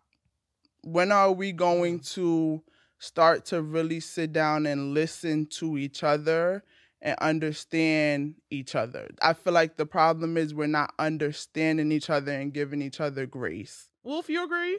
Man, Wolf is the manager, so Am I the manager? Wolf is the manager. you are. yeah, I, I agree. Like when it comes to um just like the trauma, I, I kind of hate the word trauma to be honest with you because it's always Mhm. something that's holding us back. Mm-hmm. So I feel like that's where you were getting at. You know what I mean? Mhm. It's like it's like even though we do have past and we do have situations that's unfortunate, let's get past that in some kind Mhm. of way. You know, because at the end of the day, like healing and getting along and just kind of understanding each other more so than anything is Mhm. way bigger than that, and we can't change the past anyway. So That's a fact. Yeah. And then we trauma bond, right? So you meet someone and it's like, damn, you had an effed up life too. Your parents were just straight up wilding. I don't know what, what the parents did, but you know, you you grew up in dysfunction too, and you guys like you have those similarities. So you Mhm. feel like it's easy to bond, it's easy to open up because this person understands. But then what's past that, right? Once you Mhm. get that's the surface. Once you get to the depth of it, it's like, what's happening here? What else do we have in common minus that trauma? Mm-hmm. So I fully agree that it does start in the home. Mm-hmm. Woo boy. Oh man, those are great conversations we need to have with our parents. Like Wolf said, it's something we have to I guess it's our job to do that because you can't really count on your parents to really change. Mm-hmm. You would hope they do and learn from maybe conversations you have with them, but that doesn't happen all the time. So it definitely starts with us, and then we can change that for our kids if you choose to have kids or just people you come in contact with. You can have those conversations with them also. Yeah. How do you feel like your life would have been different had you had grown up in a two parent household rather than one? Um Like if you were to your ideal two parent household. I don't know if that makes sense. I feel like maybe I would have been less likely to um, tolerate some things, or maybe my I don't. I never found that I had like a problem with knowing what love looks like and what it's supposed to feel like. Like I, I feel like um for some people they do have that issue with knowing what love is supposed to feel like. They think it's painful. They think um you know, they don't they're accepting any type of love, not healthy love. You know, I I've never really had that problem because I was fortunate for my first relationship to be a very healthy relationship. Um, for a young age, I I, I was in a relationship when I was 15 until I was 21. Yeah. Or so. So, and that was a very healthy relationship. So that actually set my standard for what I feel like I um Deserve. deserve, Mhm. and what I know love is supposed to feel like. Um so that was fortunate for me. Yeah. But I know a lot of people don't have that and they're not that fortunate to experience that. So I feel like that's what it would provide for other people.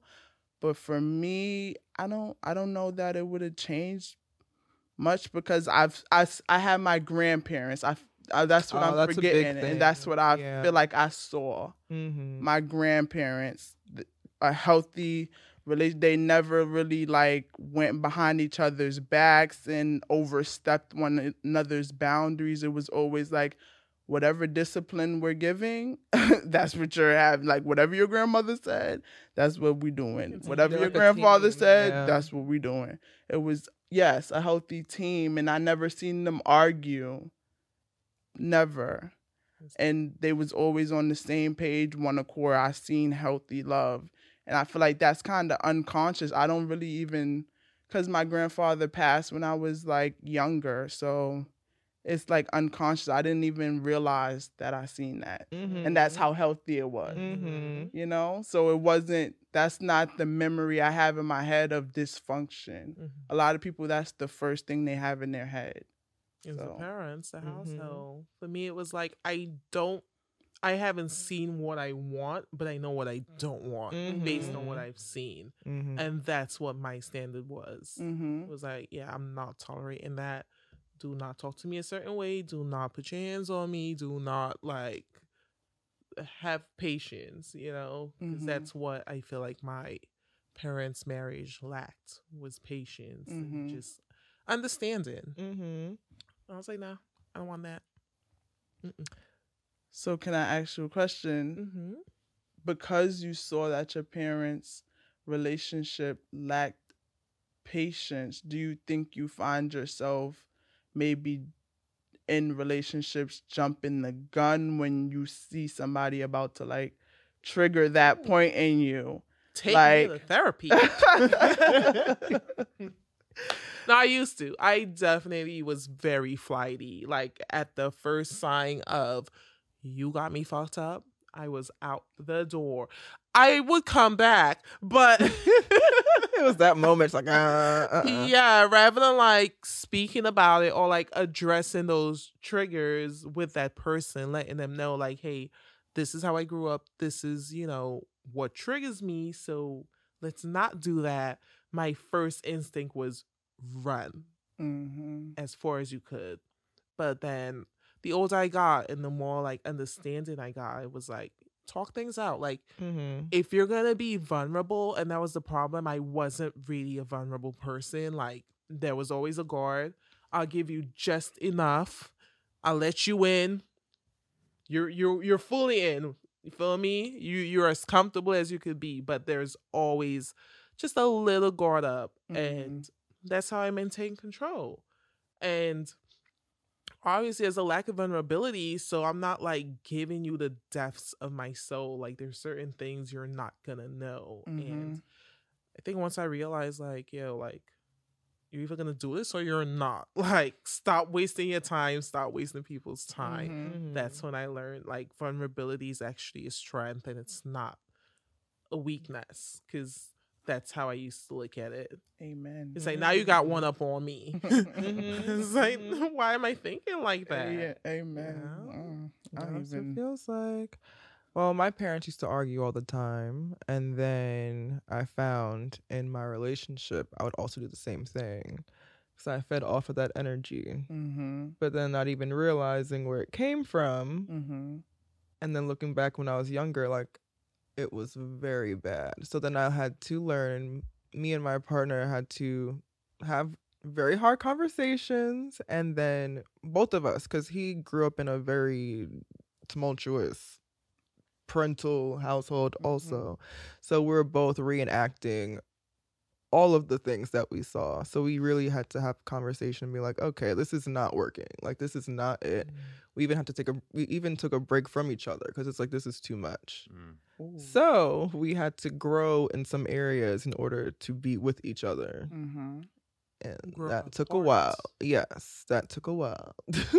But y'all took time Yeah. to sit and understand each other. It wasn't Mhm. like, well, you do this, so I'm out, and Mhm. we're over. Mhm. Like you know, a, a lot of us we're like, a lot of us we're like, you do this, so I'm out. It's never gonna work, you know. Or we're sitting there tolerating that dysfunction. We're addressing it, but we it's still going on. yeah. y'all sat and y'all understood each other and understood where it was coming from and addressed it right then and there.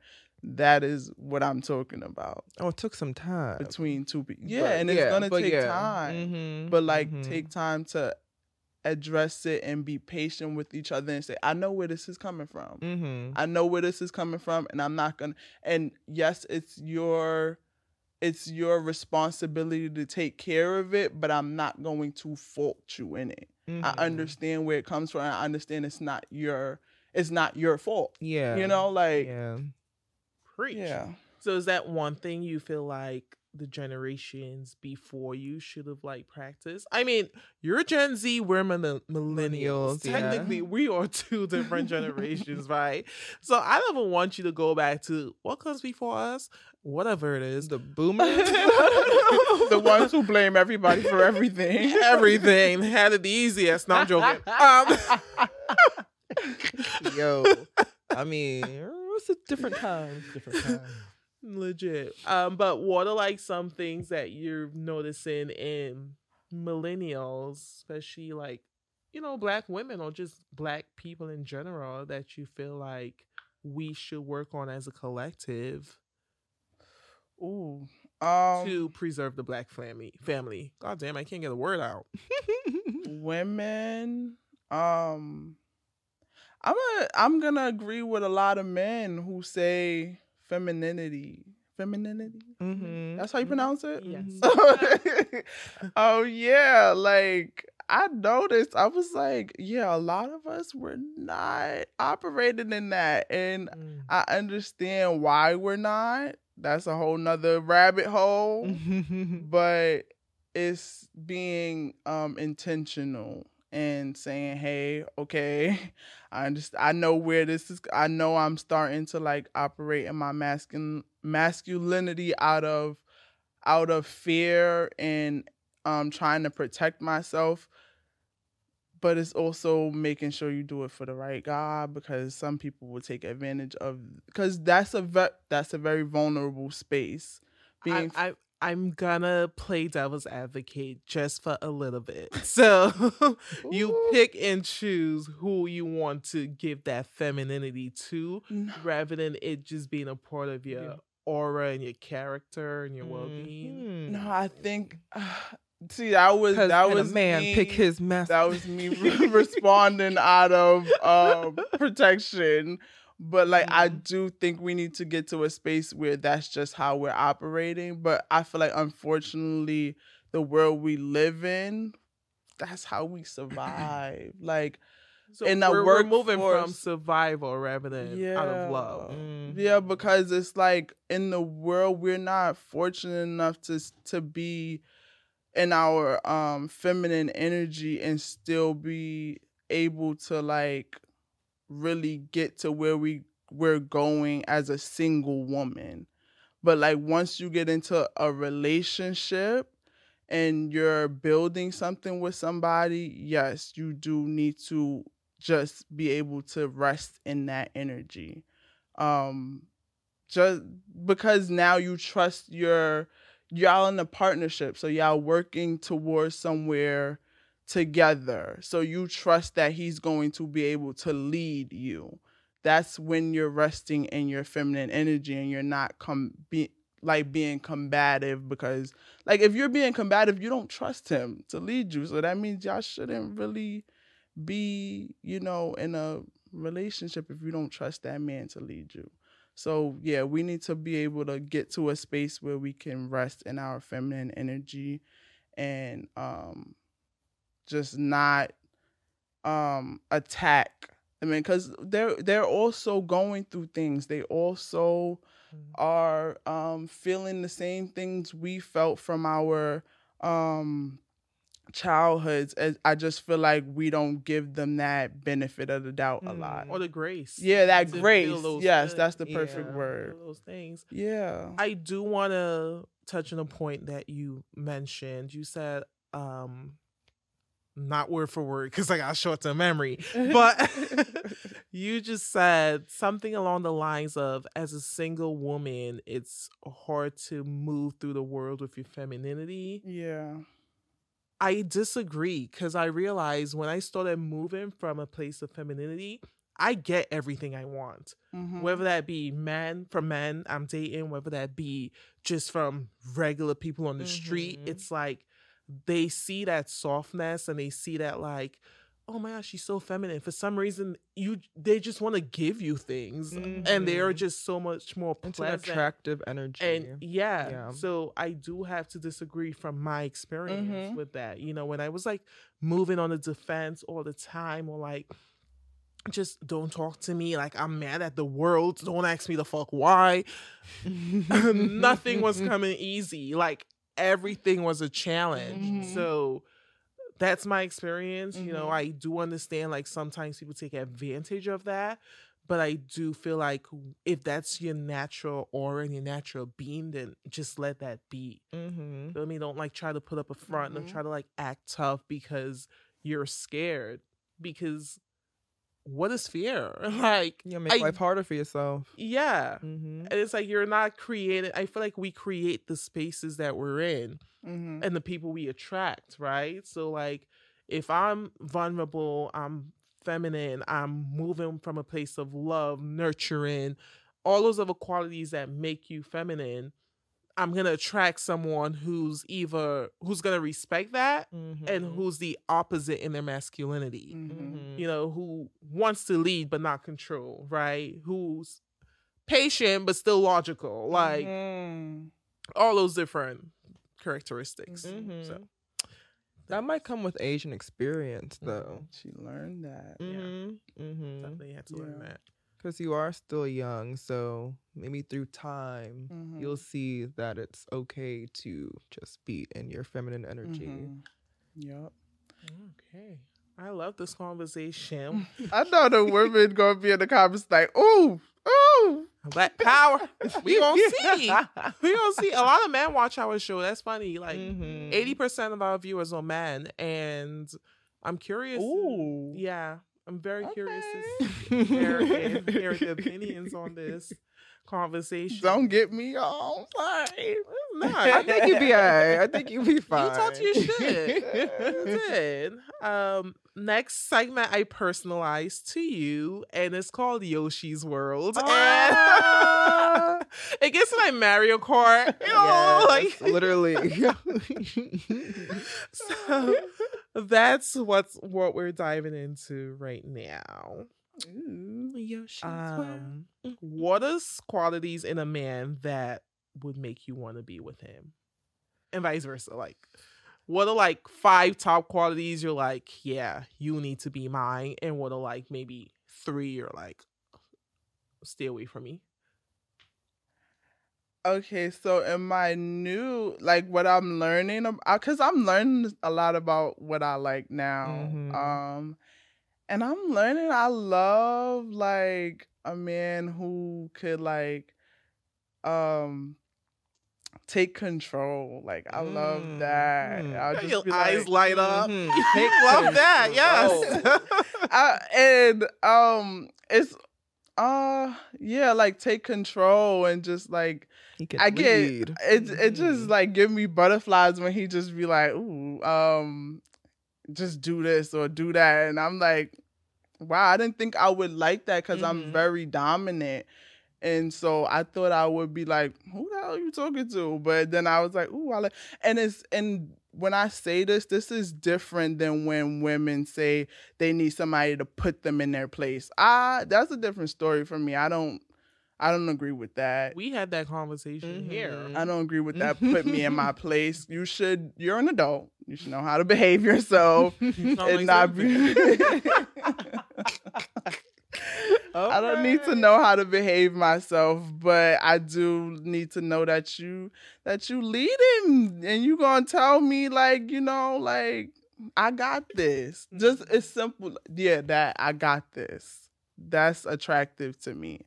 Um, I love somebody who, um, of course, is intelligent, who can hold the conversation. I love talking. I love um, debating and having like conversations about like otherworldly stuff. So that just turns me on. I just like, ooh, talk your shit. Like, Yes, that's a must. um, what else? Uh, I love somebody who pays attention. Like, if you just um just notice little details, and I talk and to you, I talk a lot too. So it's like if you just listening to every word I'm saying and you're not zoning me out sometimes, I'm like, you heard when I said that? Yes. like I might just mm, tonight, Listen, baby. Like turn it up. Yeah. I'm correct. She she giving y'all all the, the gems. Um, four, I love somebody funny, of course. Like make me laugh. You could laugh me out my. You can make me laugh out my panties. Oh yes. Like, um, a shy home. We brought it back. um, five. What else? Um, I mean, four is fine if you can't think of a fifth. But I think you got a fifth. I love somebody that's different. Like, like every different is um subjective, but like, um, I love the little oddballs. Cause I'm, cause I grew up being an oddball. So people used to always tell me, "You weird." You uh, they used to call me a hippie, and I don't know what the hell that's supposed to mean, but like it's like you the hippie of the family. I'm like, but I've learned to love it. So now I just I, I'm attracted to people like that. I'm like, "Ooh, you're different," and, and I think comfortable in their different. yeah, That's too. That's, I love that. Like you like a guy that likes his nails um get yeah, I wouldn't say mind that that. now. Did she say that? Like, No, I I'm wouldn't mind you. that. You see? You as long as you're confident in it and Like a little Uzi Vert. That's what she like. Yeah. oh no, not Uzi. I'm sorry. Well, that's not too him far. You're gone too Oh, far. he gone too far. oh, that's too alt for you. Okay. oh, Cause he give me he uh, for me he don't give me. Like, I I would be like. you- I'm gonna be masculine and you're gonna be the feminine. Oh, I don't like that. You don't get to live in your femininity. yeah. If he's masculine? I mean, if he is, he could JT like him. me. JT seems like a powerhouse. Shit. JT seems like a, he seems like a Imagine powerhouse. he is, seems though. like because I, I think he is. I Uzi think looks he small is. but mighty. Yeah, and he from ah. Philly, so I, I think he is. If he I is, that think would be he- the that would be even more of a turn on because it's just like a shock. Like, ooh, mm-hmm. hold on. He a shy hoe.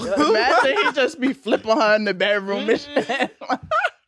Listen, she's still there. Shit. let us let us know if you want to come on the It show. be and those us- ones too. Mm. That's a fact. That's a different story. Mm. Okay, so what are your three like hell no's? And don't just say Um, the opposite of everything I just said. Oh. the answer. I hate somebody who. Oh dang, that's a strong word. I you hate was ready, girl. Um, I can't stand when somebody is like, uh, cocky, just Mm, like arrogant. too boastful. And it's just like, yeah, I'm, I'm that. nigga. Like I'm, I'm like, mm, you're not. you're not. So now you're not because you said it. Mm-hmm. But um mm, somebody who who's who who's more uh shallow. Um, they I can't really get into deep conversation with you because it's surface level. Like they, some people they just live on surface level conversation. I'm just like, what are we talking floating. about? These motherfuckers can't swim. That's Oh, what it is. What are we talking about? that. They be We're gonna talk about your favorite color every day. Like, damn.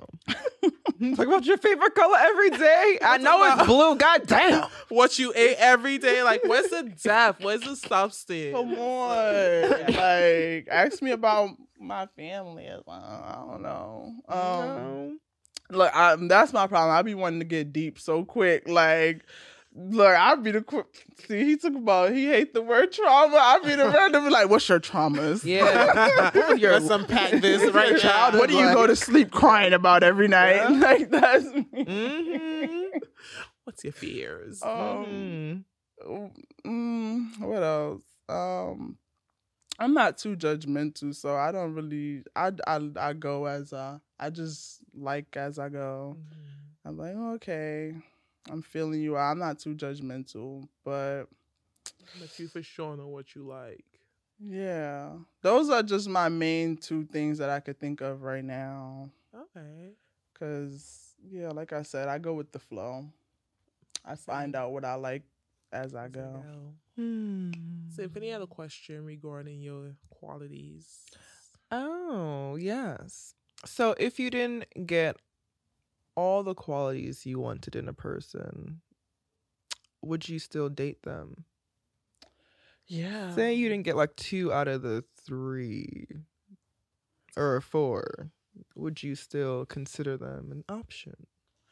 Um, yeah, because if I'm considering long, like it depends on which two it is. Because some of them, it's like if I'm thinking long term, I'm thinking, does this work long term? Like it, after the butterflies are gone, after those lustful The feelings honeymoon is gone, phase, am I gonna look at you like, what the fuck is going on? like, am I gonna look was at I you like that? thinking? But if it's just like petty stuff, and I'm like, oh, okay, like I could grow to love these things about you, you know, as I get to know you. So, um, yeah, I could. Shoot. Look, There ain't no problem there. We growing together. My final question in this segment, I want to touch on imposter syndrome real quickly because uh, I feel like a lot of people suffer from that. Disclaimer: I don't know what that is. Um, I deserve everything I get, and that's just where I'm at. Like that Leo. I'm a Libra. No, Le- you said you had Leo Venus. Leo Venus. right? Yeah, I do. I know. You do That's remember. Honestly, I've only learned the word like last year, maybe this year, because I really don't know what that is. So let me just let the people know real quick what's imposter syndrome. It's a psychological pattern in which people doubt their accomplishments and have a persistent, often internalized fear of being exposed as a fraud. Why are you doubting your accomplishments? I am genuinely confused. And you posted about this. I did. That's why it's here. In Yoshi's world.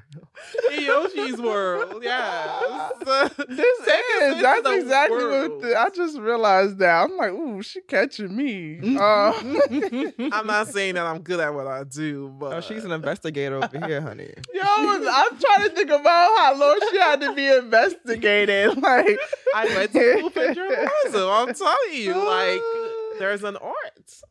Went through the archives. No. I did. I be screenshotting shit like, ooh, putting that in her folder. in the files. Mm. She said, interesting. I got you next time. Um, I don't know. I just been doing that. Honestly, y'all, this is a horrible thing. That's why I said, like, pay attention to the children, man.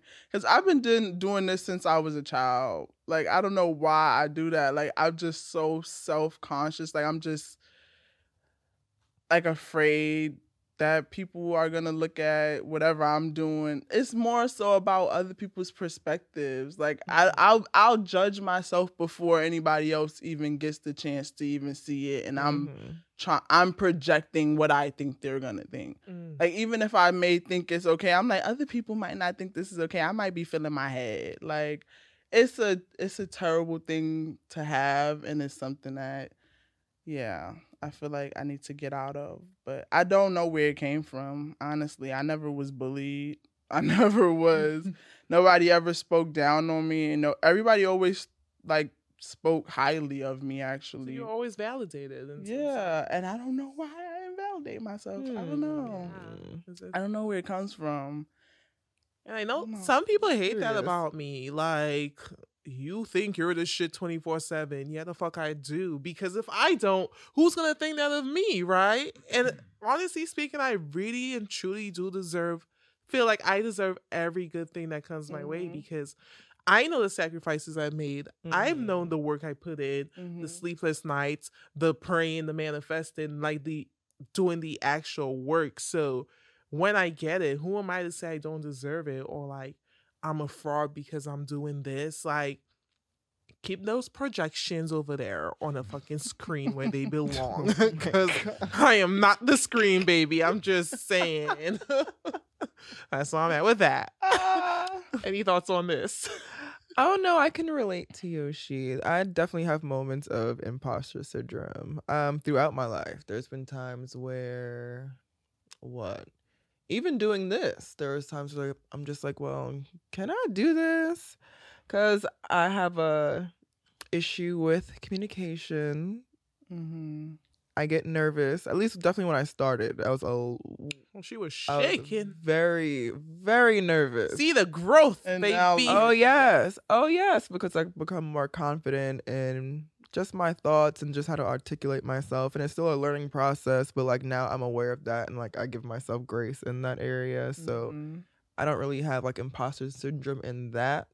But even like become a flight attendant, I was like, can I do this too? Like this is a lot. Like each week taking all these tests and everything. I was like, I don't know if I can do this. I'm here with like younger people, like 19 to like 23. I'm just like, maybe this is for them. Like, I don't Mhm. know. But then I got through and I was like, okay, I, I could do this. And just looking back at like stuff I did when I was younger and just accompli- com- accomplishments that I had, I'm just like, well, how could I doubt myself? Like, I've done all these things. Like, it doesn't even make sense. But you just have to really just look at everything you've done and be like, you've gone through this. Like, you can do this. Like, you got this. It's fine. It's a fact. It's like, what's the next level? It's Mhm. always a level up. Yeah. In my opinion. And if I'm not leveling up, then what am I doing? Mm-hmm. Yeah. So, yeah. Um, we're gonna move on to our final segment called On Repeat. So, what song or album have you been listening to? Running it back to back. No Drake intended. See what I did there? If you know, you know. I'm just saying. I'm joking. Mm, What's been on repeat for you? I normally just let my throwback playlist like Oh, I, she got I playlists. just put that shit on shuffle and just that's Is it an R&B I'm to. playlist?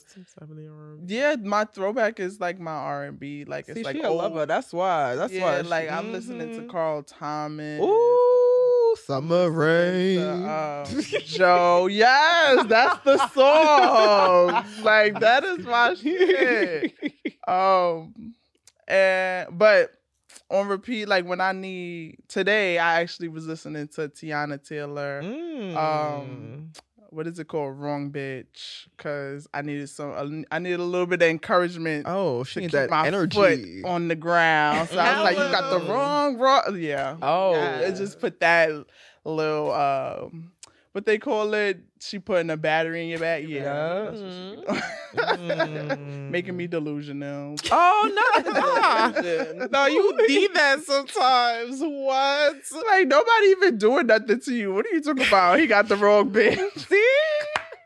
And, and you be walking around with that energy like, yeah, y'all got me fucked up. yeah, he forgot to text you a little bit. You got the wrong bitch. I'm ready. You got the wrong bitch. Oh Ain't nothing going on. Ready to cut him off. I be blocking people. That- Somebody had, he had to tell me like, you gotta stop. You have to stop. Like, why are you blocking me over that? it's Teyana. I'm sorry. it's Teyana. No. Say what's been on repeat for you. Let me get the album out. It is Smino's album. I want to say, is it called Luv 4 Rent? What is it? It is right. Okay. Yep. The album is Always fire. count on Wolf to tell you what something is. Yeah. In any aspect of a conversation. Just- this is a fact. That album, there's no skips on there. It is amazing. It's just different vibes. It's uh he can he's singing, he's rapping, he's he's just incredible. what genre does he do? I guess it's it's rap, right? like it's rap, but he technically he sings very he well. sings, he yeah. raps very well. So J. Cole's on the album. Ooh, I gotta listen Got to that. little- Really good. Let's see, yeah. It's a good album. Um, I've been listening to. I'm gonna sing it for y'all. Huh? Uh-oh. Y'all know I can't Vocals? sing. So, Here it go. if you're watching, head over. If you're listening, head over to YouTube to see me embarrass myself. Mm. or you can hear it. You know. Okay.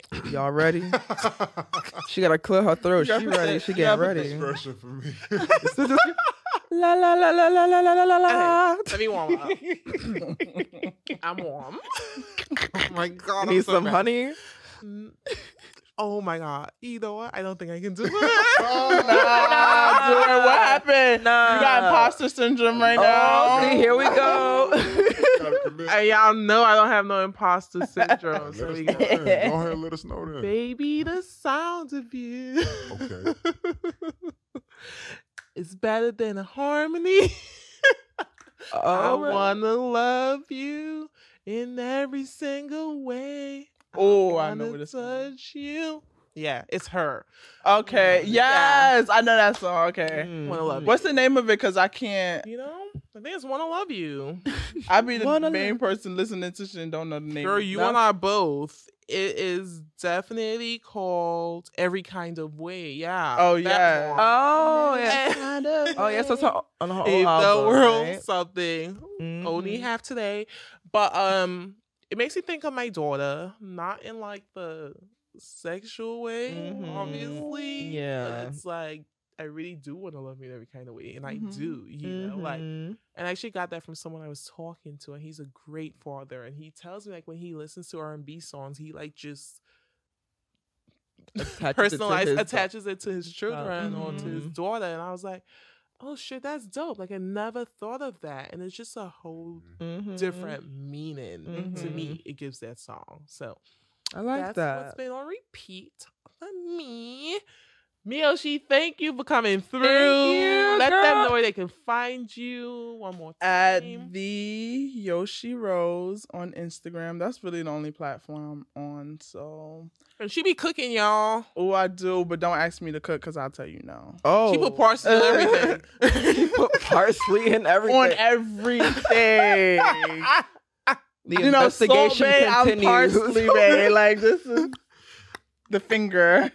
And that's what we gonna leave you with. yes, you killed it. Yes. Uh, we shall see you guys next week. Make sure you subscribe. If you're listening, download those episodes and tell a friend to tell a friend to check out Honestly the podcast because it's popping. Exactly. Bye. Bye. Thanks for tuning in. We're your hosts, Zena. Symphony Bree. If you want to see more of us, check us out on YouTube and Instagram at Honestly Though Podcast and our website www.honestlythoughpodcast.com. As always, if you enjoyed this episode, go ahead and drop a like and share Honestly Though with your friends. Until next time, keep it honest. Lucky Land Casino asking people what's the weirdest place you've gotten lucky? Lucky? In line at the deli, I guess? Aha, in my dentist's office. More than once, actually. Do I have to say? Yes, you do. In the car before my kids' PTA meeting. Really? Yes. Excuse me, what's the weirdest place you've gotten lucky? I never win and tell.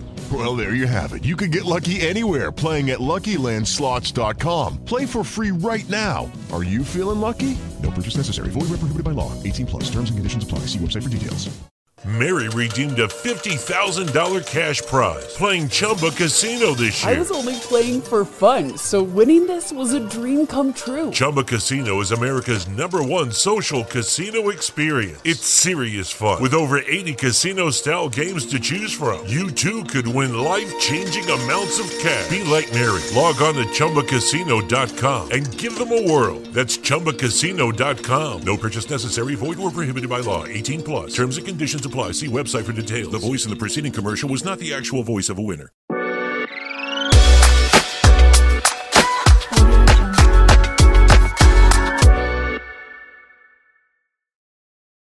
It is the Riot Podcast. Good uh, Tuesday, December 3rd. I, I got to ask you guys a question real quick. Uh, it's December 6th. What? Oh, yeah. Okay. Whatever. Who's Don't counting? whatever. Who's counting? Well, if you're going to make a point to say the date, you Uh-huh. should Probably should say the correct yeah, say the correct date and not make people weirded It's out. It's Friday. my, my mind was on other things. Uh, Isaiah, for the video podcast, go back to the bump shot. The bump shot? Yeah, can you do that? Mm-hmm. Do I look bigger? You do look kind of wide. Are you going to point this out? You don't like how your camera shot is? Yeah, we- I think the what we used to have here uh, where I sit. There used to be a much bigger monitor. I don't know exactly how big, but I believe it was 249 inches, and we that was excessive, and so we've shrunk it down to a more reasonable size. But it's been it's been slightly moved, which is good for me to be able to like see it while I talk to you guys and stuff. But it's also now- not blocking because it's not so large and in the same place. It's not blocking so much of my torso. Are you sure you don't like the side your side stomach shot? Is that your good side too? I'm wondering. Is that Oh, your I don't good have side? a good side. Okay, well that's Uh, rough. for Or you. some people could say it's all good side. Do you want to switch with Isaiah and have his uh, Yeah, I'll sit there if you want. torso showing? Are you sure you're comfortable with that? I think I look. I like that chair. I think I look good in it. Because when you zoom chair. into this shot here, I Uh-huh. love that shot of Oh, myself. it's a good shot. This one seems kind of far away. I can't really see myself that well. Uh-huh. But this shot, you really get up close and personal. And to the Even though audio. you're always looking down, you got we got to figure out a way. Uh, well, this look is supposed to be moved up. It's still in the testing phase. Yeah. So we might have to get Chris, the engineer, and who does all To this work stuff on to that? move it up and also to block my torso. because you always look he like you're sad, like you're looking down. Yeah. well, Why? That's yeah. It's a it's it's Or a looks slightly like- lowered angle. It looks like you're working Here. with your eyes shut. Hold on. How about if I if I hold it like? Oh no! Now it's blocking the camera. yeah, now we can't see it all. Now it's blocking your torso. And now. this is really uncomfortable for me. So Well, we're working on it. And Uh, if you're only it's a work listening to progress. our audio podcast, don't forget you can head over to Radio U Riot on our Facebook and our YouTube channel so you can actually watch our daily podcast too. anybody listening to the audio podcast skipped all this.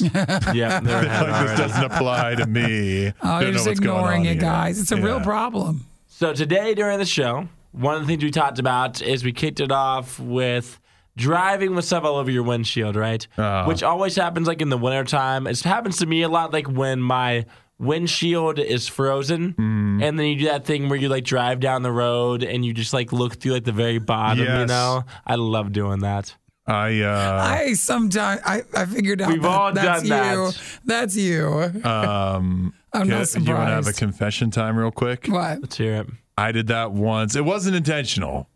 I was running late to work and the I thought that I had it defrosted enough that I was able to see because Yeah. it, it wasn't snow, it was just the frost stuff. And so I tried driving away, and I I go around a corner, and uh, I was going super slow, but I scraped up the side of a lady's car. no, you did not. I did too.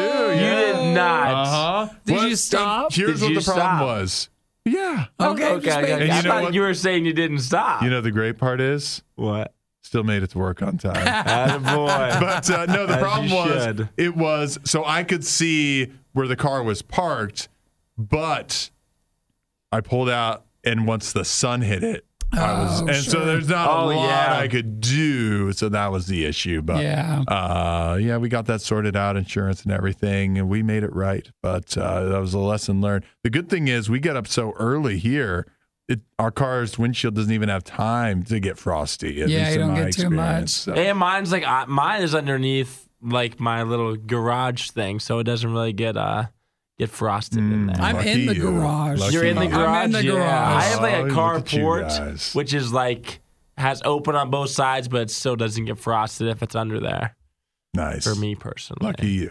So we also talked about some of the hottest cities to move to in the U.S. for 2023. Hot as in trendy. Yeah, the new Not places like- to go. Yeah, that wouldn't be a very interesting. Or like attractive people wise. Yeah. Oh yeah. Now we- that's a good Yeah. one. I need to find that list. How I do I don't get know. there? It basically just learn as we um, say no to every place that they're saying on this list. Yeah, we are, we quickly found all the foibles, all the picadillos with all those all the towns on. It feels like it's every state and they paid money to try to get, you know, like El Paso was like, all right, Texas, Yeah. we're taking it this year. We We wanna need a be number one. I'm, Uh-huh. I'm paying money because we want to be on the list and we want people to move here. Austin and San Antonio have been too trendy for too long. We need a new trendy city. Yeah, in so they're Texas, paying. and it's El Paso. So, do you guys have like a certain place that's like always been in your mind if you were to move somewhere? If you like didn't have to work or anything and you could just move to a new I would city, where would you go? I want to move to Florida or like some island. Like I would, I would be probably the person who would want to sell everything and move like to a different country. oh, a different okay. country. Yeah, a just- globetrotter. Yeah, what do they call those uh, expats or whatever? Oh, just, is that what you want to do? you just go somewhere else and you're like, yeah, I'm oh, like, so you don't love America then? I do. That's fine. I do, but like I could do you Costa like Rica. living. You don't like living here. um, I just, I would like She's a ready to explore. I She wanna wants to change. explore the world. Why not? You not? still got to have a home base somewhere. Nope, you don't. Maybe don't in the need United one. States. Actually, with my dogs, I What do. have- What have we ever done to you? so what are you what are you thinking, Hudson? Do you have a place? Uh, if it was in the United States, it'd be somewhere in the South. I don't know if, yeah, like California feels like more of my vibe, but like Southern California, like Cali boy, okay. Yeah, but I mean, obviously, anytime just can't you bring afford that, it. yeah, No one you can. can't afford Nobody it. can. But uh, but we're talking about a dream scenario where I can just go wherever I want, and in this scenario, I have enough money to live in Southern California and That'd have be it be seventy degrees every day. Maybe I'd pick Alaska. Maybe just for a little bit. Just for like a, a couple months or so, Yeah. I maybe a don't year. know. I don't know if you have a Alaska like uh, Alaska. I can life. handle it. I don't For me, know. it's a I no. don't think you'd last very Not long. for me, up for there. you, but for me to For live no, there, no. absolutely not. I would definitely have to go somewhere warm, like I in can see- Arizona I or see in Texas Florida or well. Florida. Yeah, Yeah. one of those. Yeah. I wouldn't be opposed to that I, whatsoever. c- I could see Texas. I, I wouldn't also mind it. just like the southern U.S. because of the like the food. So maybe like, but I don't know. But then there's also other things I don't like about the South. So I don't know. There's no there's nowhere perfect. Is there? nowhere Nowhere. except for home. where your God. heart is. Oh, and it's God. not on this list. Uh, All right, guys, I think we're good. I think so. Oh, I have more things to say about the Grand Canyon. no. Oh, you want to talk about the Grand Canyon? Yeah, I do want to talk about the Grand All right. Canyon. Talk about it. I was just up. thinking, uh, this is the problem with turning these, uh, you know, turning these big, beautiful pieces of nature into tourist attractions. Is it comes with all these these people, Rules. yeah, all these rules and stuff like that. Because think about it, you think go back in time, right? Go back, let's say 500 years before the Grand Canyon. People travel from all over to go see it. What do you think the people that were that went and saw the Grand Canyon back in those days did before it yeah, was but we have more managed by the Parks Service or we have more things that could get the park in trouble. So like graffiti's huge. Like that's a huge Mm-hmm. problem there. And trash is a huge problem. So like that's just us as you know, horrible human beings uh, are tempted now to be able to destroy something. well, I think That was once so beautiful. Yeah. It's. I And thought back you just then said it is still It beautiful. is so beautiful. They didn't have spray paint back then. But if we don't take Okay, care I of didn't it, say it's not anything- going to be. I never said beautiful. it. I uh graffiti. That's the Grand Canyon. You're going to graffiti. That's horrible. But throwing rocks. Now listen, I am opposed to the throwing rocks thing, but you know what I think would be really funny is if you just peed no, into the Grand Canyon. there's also also rules against that. Is that their rule there? Oh my gosh! I'm and that's against the why- rocks. Dang. This is why you go You know how there, funny and that'd be, though? this is why they don't trust anybody because it escalates To that. You're, you're just like, hey, you're just going to the bathroom, and you're just skipping a couple You of just rocks. skip it some be rocks. hurting them? Who would it be And hurting? then all of a sudden, you just you're looking up, and there's just a stream Uh. flying by you, and everyone's like, You've- "What the heck is You've that?" started a flash flood. I know. And there's like some poor trail donkey that's It's dead. getting wiped out down the Swept road. away. So Swept I away. think I think um, we just you know you're probably not as bad, but there's people that would escalate it way more. Yes. Well, we'll have the rules for them and the rocks I'm able to throw. No rules for you. Yeah. No, just as long as in the rules is I can throw rocks. Well, we talk about the Grand Canyon and someone who did get in trouble. All right. That's long enough. Okay. All right, yeah. Hi, everybody. See you guys. So long. Your For You page would be a lot more fun if it had Hudson, Nikki, and Isaiah. Follow at Radio U Official on TikTok. The Riot. Radio U. Um, I was thinking about something. Yeah. Actually, not uh, well, okay. I read something yesterday. Yeah. That I can't get out of my mind, and that is that uh, you know robots, right? Robots. Yeah. Robots. Uh, there was. Uh, I mean, they can do amazing things, right? But I read that uh, for like the team of researchers that have worked on like humanoid robots, trying to get them uh, get a robot from lying down, like a robot was lying down, and it, teaching that robot or programming it or whatever to get it to be able to go from lying down to standing up. Yeah. It took them like years, Really? like decades, Why would to you have figure to? that out. Your robot could just stand. You could just start it standing, right? It could just stay standing. But what if it falls down? Oh yeah, I could call. Because that could that could definitely happen. Robots are pretty unstable. You're right. But I, y- like, think about that for a moment. That there was one side, probably a team of scientists, roboticists, years that every day, the they would come home from work. And their partner would say to them, Hey, honey, how was work today? And the roboticist would be like, Well, robot's still lying down. It's still lying down. What a weird thing to think about. There was probably researchers that came and went. They got there, the robot was lying down. They left years later, retired, retired, and the robot never stood up. It, it was lying down the whole time, and so that's what I was thinking about. And that will never be appreciated. Uh, we appreciate all the things that robots, you know, they build cars and they'll they're like you know hostesses at hotels and whatever.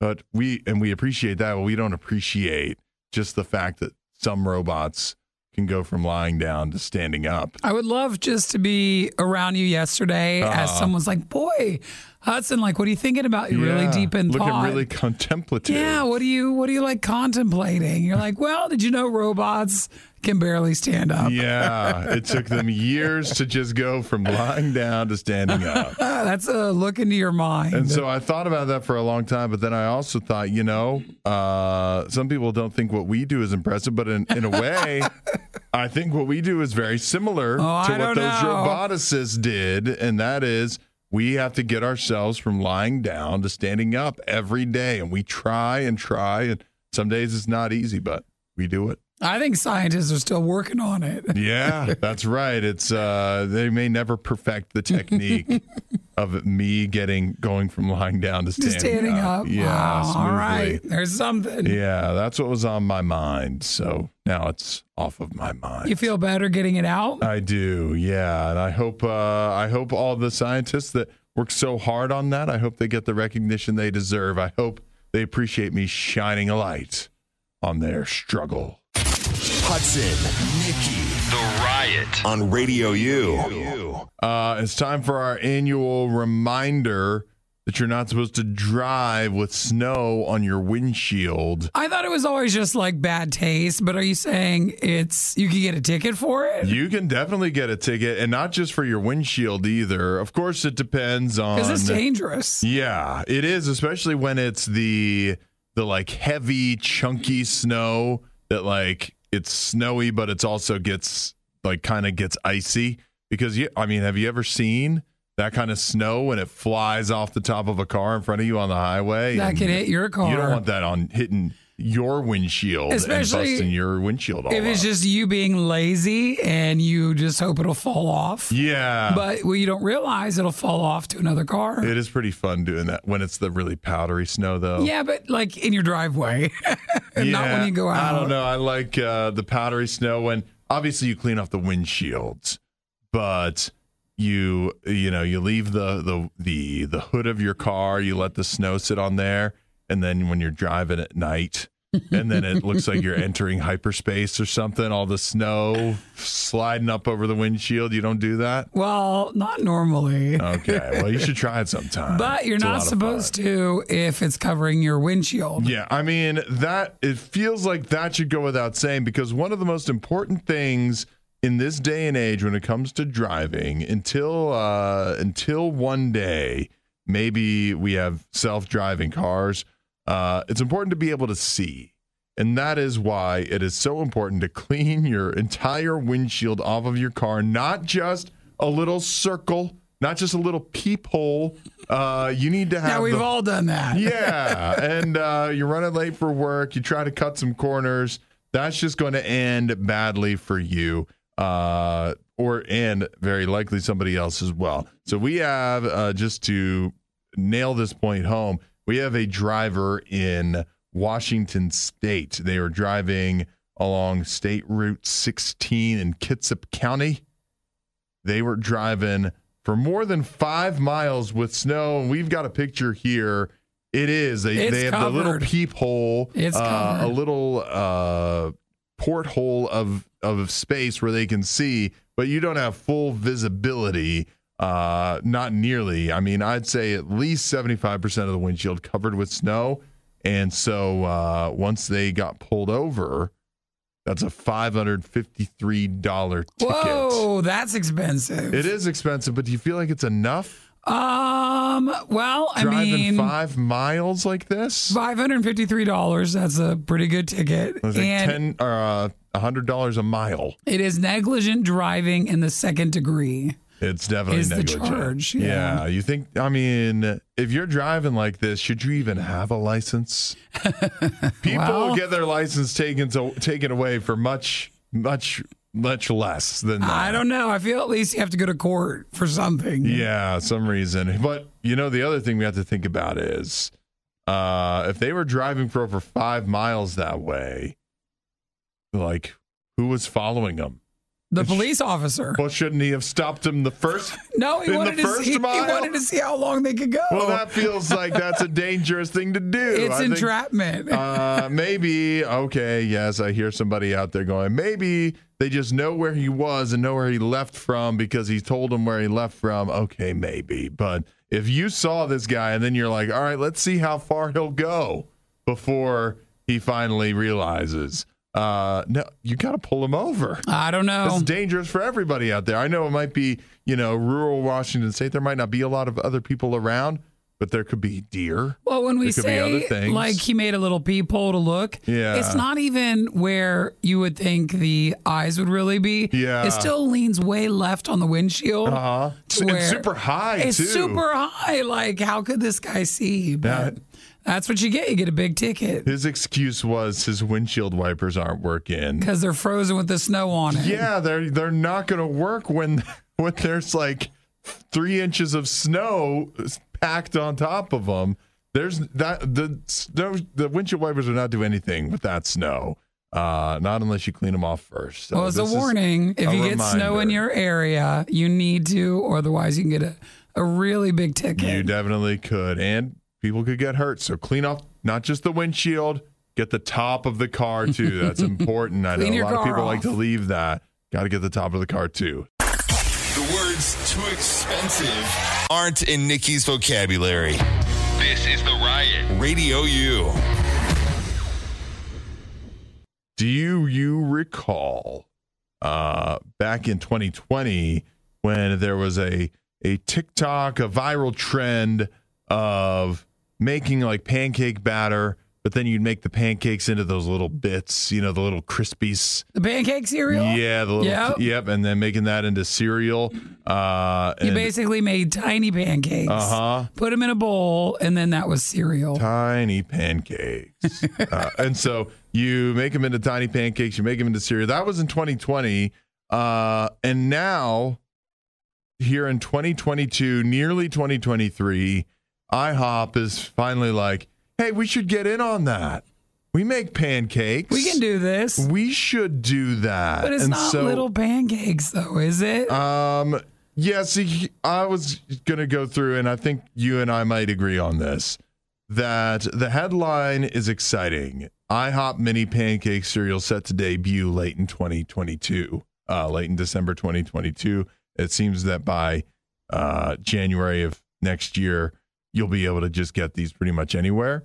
Uh, so that's a great headline. But then when you look, the cereal is not shaped like pancakes. no, they're just, I mean, they're little, They're little circle little- balls. It's just looks like a cereal. and they're blueberry and syrup. one. That's the other big miss there. Is that wrong? I don't want blueberry. I know. I don't want blueberry. It's cereal. I Maybe guess they you thought know if you didn't put a flavor in, though, it'd be too much. We'll make it maple. Maple, yeah. Yeah, well, this has syrup. Put out a couple different lines. Put out a strawberry one, blueberry, maple, but I don't think they put that much effort into this. is Not if I it's just blueberry. Yeah, I uh really disappointed in uh in IHOP. I thought they would do better for us and and they didn't, but I mean obviously we'll have to try them and they will be available uh, again. You might see them. It says they will be on some store shelves late in December of this year, so anytime now. But then uh, pretty much nationwide in January 2023, although it is a limited time, they say. So IHOP cereal. The blueberries only last so long. Yeah, that's right. And they use fresh ones for this, I'm sure. Well, they do say, um, let's see, how do they? Natural and artificial. so it's both blue, oh, natural pancakes. Yeah, it's both. Yeah, I don't know. Does you don't like maple syrup? I don't like maple syrup, and I actually don't really care for blueberries too much. Oh, okay. But yeah, I'm I didn't know your thoughts on that. I'm sure we'll we'll still give these a whirl. We've got to try them, but there's there's just the the ceiling dropped way down when I found out blueberry is the only option. I would have wanted buttermilk pancake cereal. Buttermilk, ooh, chocolate chip, Oh, that would have been good. cinnamon roll. See, they missed all that. Yeah, they could have done so many different things, and instead, blueberry. While Isaiah is wishing for a girlfriend, Nikki and Hudson are just wishing for any friend at all. The Riot. Radio U.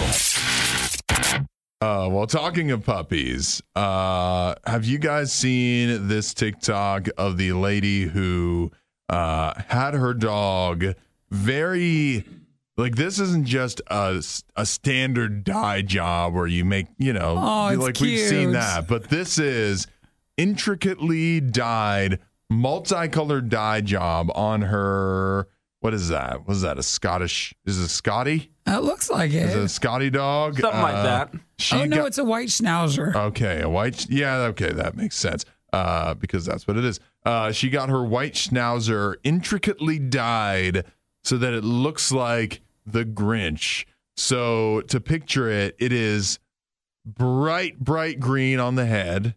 Then you've got white for like the Santa collar, you know, because the Grinch makes a Santa suit for Oh himself. yeah, I see it now. And then he's got red on his his, His body, body. his torso, and then his uh, like his upper front paws, and then his his back paws and his legs are uh, are green, are, are again that bright green. So he, I mean, it's totally accurate to the Grinch. You look at him and you know what he's supposed to be. He's the Grinch, or he's one of those candies. You know the red, white, and green candies. You ever had the little gummies? I don't think we've had that. You have never Not had sure about that? those ones. Uh, they're not good. I think it's more the Grinch. Yeah, but definitely the Grinch. And some people on TikTok are not pleased with this.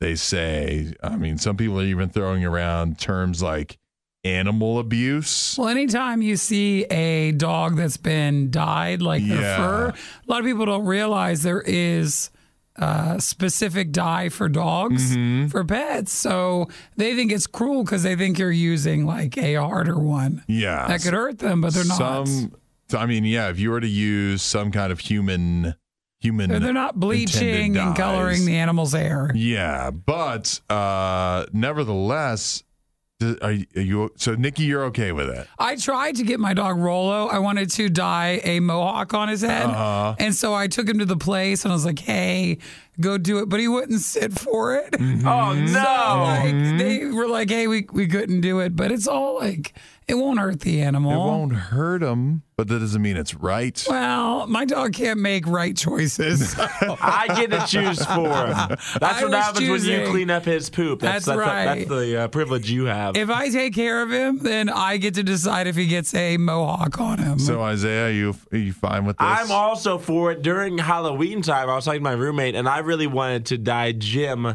because half his body's like already orange, and I wanted to dye like the other half of his body like brown. For the Cleveland Browns, and because Uh-huh. for Halloween time, because the other half of his body is white, and so it would have been really easy just toss brown on him, and he would have looked really Halloween esque. It sounds really easy. Yeah, exactly. It seemed really easy, but then I looked it up online. It costs money to do It that. does. So, as a matter of fact, I didn't do it. Especially, I would imagine this woman, uh, in this case, took her dog to the groomers, and so to be clear, that is definitely dog approved to That was die. probably a couple hundred dollars to and do it that. probably costs a lot of money. But Nikki, you hit the nail on the head for why this is not right, and that is because the dog didn't ask for this, and you think the dog is having a grand time just some sitting there dogs have for no hours? problem getting groomed. How do you dog- know? Some dogs Jim have loves no it. issue. Yeah, some don't. This They isn't say just he's great every groomed, time he goes. This isn't just He groomed. just getting a little Listen. colored up. Hudson, that was its spa day, okay? It had a great day. It's its me day. Look at his face. He looks happy. He looks does not happy. look-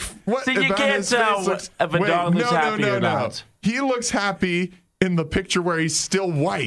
That's where he looks happy. His tongue's hanging out. He looks uh, without a care in the world. And then you see him with the uh, the green and red all over him, and he's got the look on his face.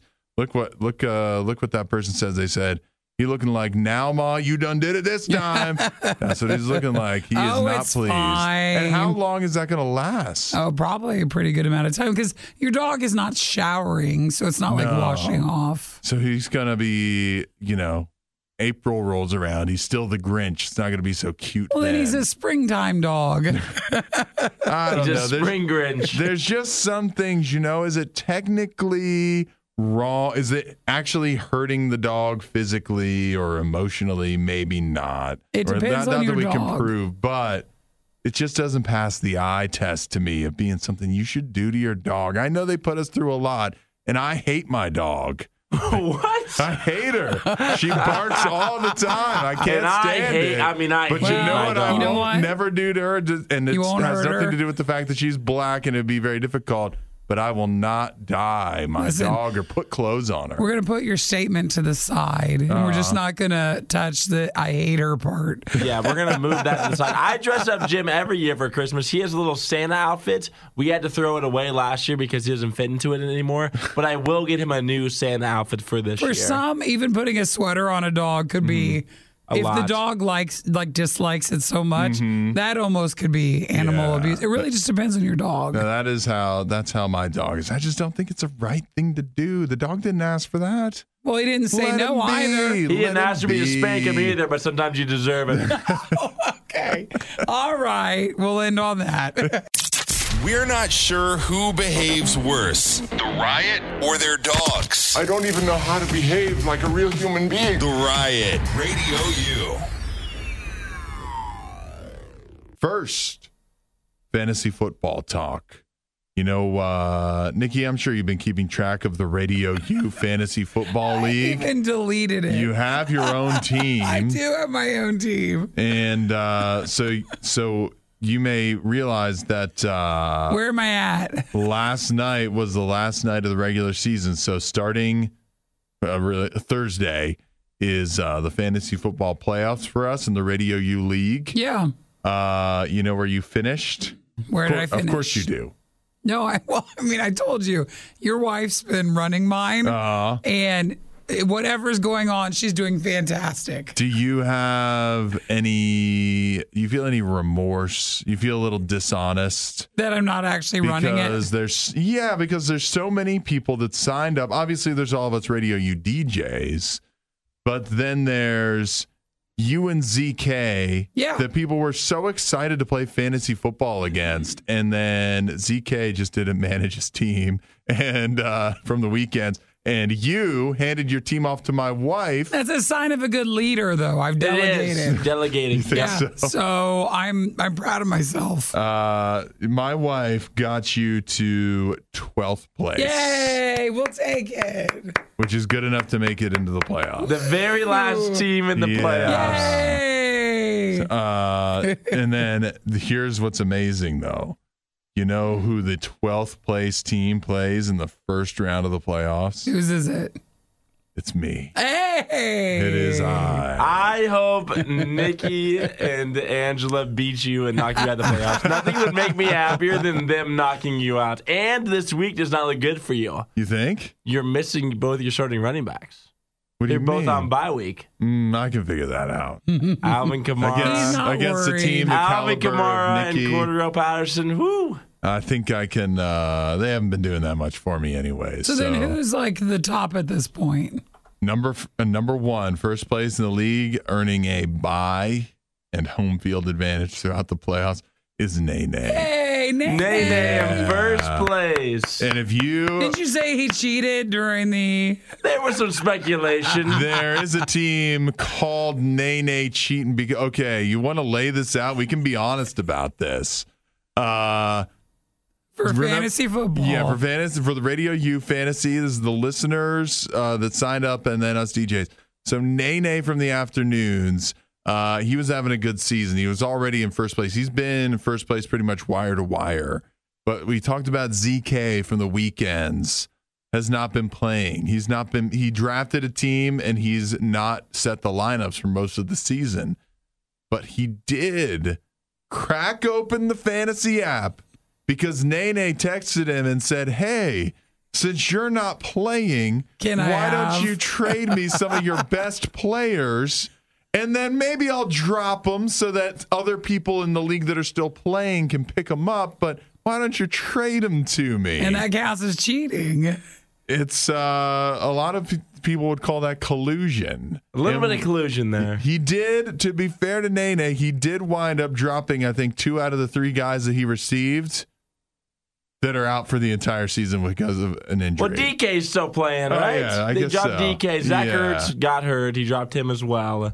Um, and so, yeah, it was a it was a good little season. Now we're into the playoffs. we they gotta- name the one seed. We got to keep our own accountable, and uh, the format of the league is you have to vote against the trade Yeah. to uh, be able to stop it from happening. And I guess not enough people voted.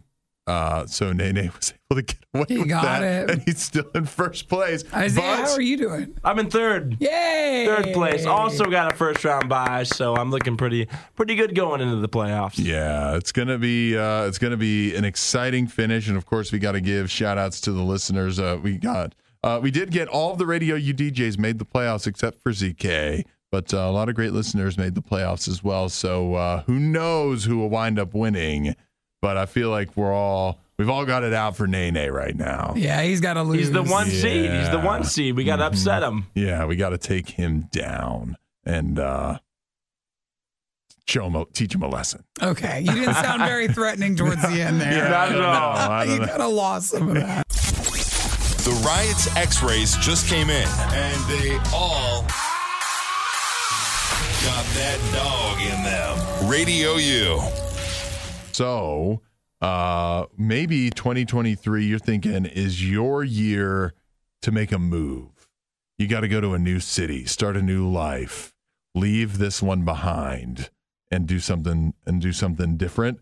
Uh, I've got the hottest cities that uh, that uh, are predicted to be the hottest cities to move to in the new year. Sometimes that's worrisome though, because that means it's the most expensive. Yeah. That or could it'll be, be. Rent's most going up. Yeah, that's right. I don't know, but maybe it's because uh, there's a lot to love about these cities. This is according to Realtors.com's Realtor.com's 2023 housing forecast. Let's see where we're gonna move to. So this is where I'm they excited. predict the biggest increase in home sales in 2023. We're finally leaving home, guys. Yes. Let's go. Get out of here. the number one city uh, that they predict will be the biggest city for people to move to in 2023 El Paso, Texas. Ooh. Old El Paso. That's a big that's a big commitment to I know move a to lot El of Paso, people are moving to Texas. Texas. Like that's a hot spot. It is a hot spot. It a is lot a of my hot friends spot. have moved to like Austin and Houston Yeah. and stuff. Austin and Houston are a different world than El Paso though. No, it's a good starter point.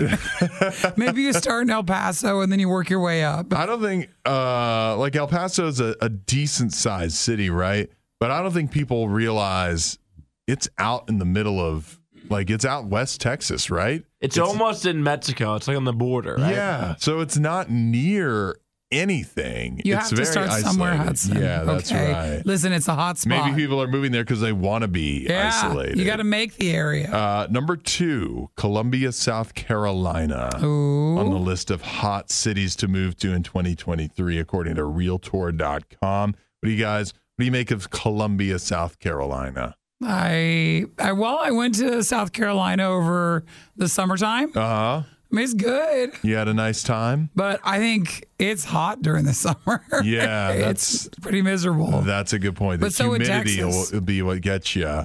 I think Columbia, South Carolina sounds like the kind of town I might like to move to. It might be a little small. I'm more of a big city guy, but uh, It's like a medium sized city. Yeah, yeah, it's it's it's and you know, it's on the East Coast, so there's other cities around. You got too. Charlotte pretty close to it, as well as Charleston pretty close as well. So maybe, maybe good food probably in the well, number South. three on the list, I'm going to say no. Hartford, Connecticut. I could never move to Connecticut. Me either. High No property offense. I'm against. taxes. No offense to Connecticut, but I don't think I could ever move No, yeah, there. the tag. and uh, I'm not going north either. That's Yeah. colder. I mean, I could go north, but Hartford. It's not like what is what is what are you getting excited about in Hartford? I've been to Hartford several times. It's not an exciting city. The The best thing about it is for like two months of the year you could go to the beach. and that's it. That's that's it, and it's not even the best beach. Next one is Buffalo, New York. Well, that's a huge no. Oh, Sorry, Big no for me as well. Uh, I mean, I haven't been there in a few years, but when I was there, it's not pretty. that's And I saw the snowstorm like two weeks ago. I'm good on that as it's well. all the negatives of Connecticut plus no beach.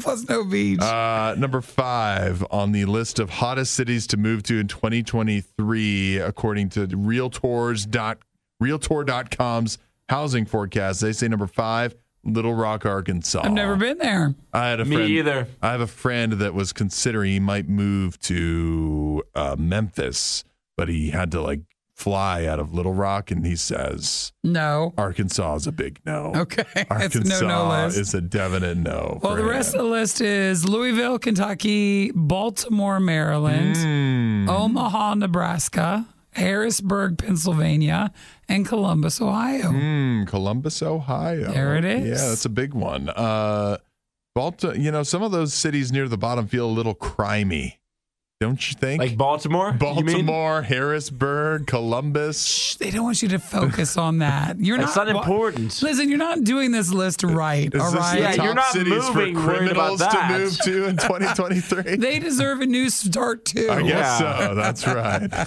So that's the list of uh, the top places they say a lot of people will be moving to next year. Hey, they're already eating anyways. Might as well do it on the show. The Riot with Nikki and Hudson, Radio U. talked uh, a week or two back about uh, the word of the year according to Merriam-Webster. You know the dictionary people.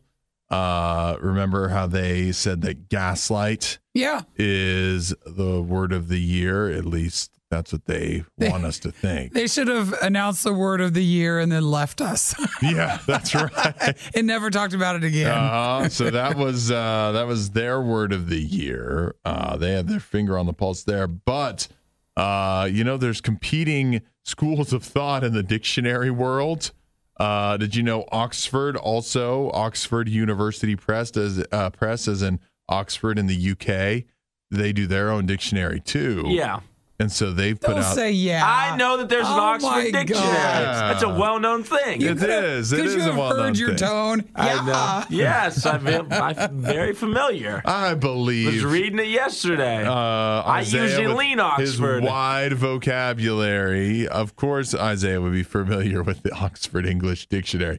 Uh, so they put out their own word of the year. Uh, and first of all, they've totally failed because it's two words goblin mode. I have never heard that term. You haven't? I haven't. All in your TikToking? You never see No. anybody say, I'm going goblin if mode? I have, I've I'm a just heard- goblin. I've just heard goblin, but not like goblin mode. Not like not like turkey goblin though. No. Like goblin More like similar to like Ogre. demon mode, Yeah. gremlin mode, Uh-huh. goblin mode. They're all like, the same. Like an orc, like something from World of Warcraft or Lord of the Rings or whatever.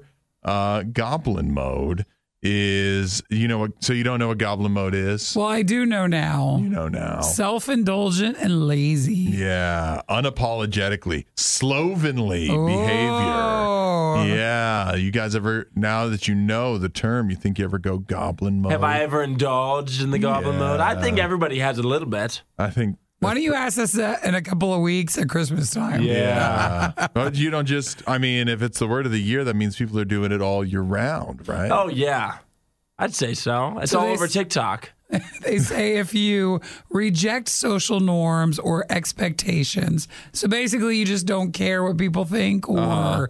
But not in like the you go like great, you don't No, care. bad. This is It's the- bad. This is the other way. Of just like totally just, uh, they, what do they even say? Reclusive I would behavior? say like ignorant behavior would be a good way to describe it. If you're doing things that are very ignorant, I would describe that as goblin mode. Can you, can you give an, uh, An example? Oh, yeah, an give example of a time that Tell you us- would be in tell us- goblin mode. Tell us of a time that you went goblin I don't know if I've ever been goblin mode. You've that I'm never willing, goblined. Not, not that I'm willing to share on the show. I'd maybe look bad. I think. I think any time that you're disrespectful towards someone, that could be considered goblin mode if it benefits you in some sort of way. Like, say you had a big class project and it was you and three others, Yeah. and you didn't do anything. Mm. Like, but this is- then when time comes around to take credit, you take all the credit. That would be credit. me going all godly so, mode. Like, you're totally lazy about the work you're supposed to do. You've got other people that are out Mm-hmm. filling in, and you're just being a goblin about it. You're not ghosting Mm-hmm. them because I mean you're around, but you just don't do it. All right. So out of the three of us, It would be a goblin. who's the most goblin? Why is everybody looking over in this direction? I'm waiting for you to answer. Uh, if I had, are we taking votes? Yeah. I think I would probably lean myself. Okay. Okay. That's If very, I had to guess. Uh, that's very reflective. Who of would you say? I was also thinking myself. Oh, you were thinking you too, and then I guess the tiebreaker because we all know Nikki's not going to be like Nikki's not me. a goblin. not a goblin. There's nothing goblin about you. Yeah, Um, Nikki, choose. Who's the greedier, more self-indulgent, Oh, Sorry, lazier? Ignorant. I think I think it's you, Isaiah. Okay. All right. Well, this was a fun segment. What do you mean? Nikki agreed with you. You I should be know. happy. I should have voted for you. Is what I should have done. Yeah. I was a. Well, maybe A we bad should ask who do you guys think would be the goblin out of everybody? Eight seven seven two radio you. You can Who's the- text Hudson or Isaiah. Nikki's not an available answer. No. I'm not a even in multiple the running choice. at no. this We're point. all in agreement on that. The Riot with Hudson and Nikki on Radio U. Radio U. We visited Santa's Bake Shop, aka Krispy Kreme, and uh, we have found their Christmas collection of donuts. So a few weeks ago, you guys did the Thanksgiving mini pies. Yes. That Krispy Kre- uh, Kreme did. Did you end up liking those, or Yeah. you did? I liked I think they were solid. They're Do you pretty remember good? which one our favorite was? I think my favorite was the apple pie, and your favorite was the pumpkin pie. I think.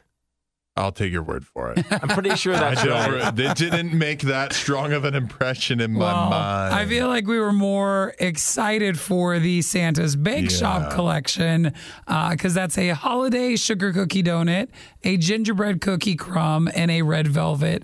And then they've got two other older ones that they've had. Well, I'll tell you, I'm more excited because we actually got all of the new ones, which we weren't so fortunate uh, when we had the Thanksgiving pie donuts. Uh, Isaiah had to go in. did you Yep. see what their website says?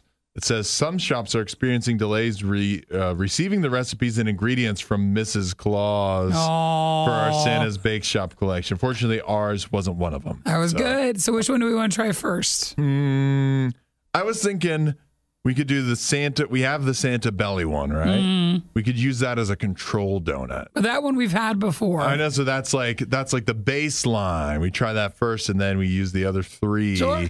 to see how they stack up against the, The- old standby. Santa Belly uh, is basically a cream filled donut dipped in red icing, decorated like Santa's belly with a belt.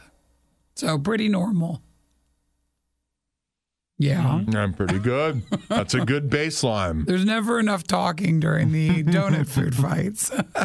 Mm. All right. Well, that was fine. I forgot how how good just that just stand. It's not an exciting donut, Just a but man, it's standard just, dome. it's just good. That's just all you need right there. Well, which one do you want to do next? Go ahead and pick. I say we do the red velvet cake. Red velvet? Because I'm not. This one seems kind of hard.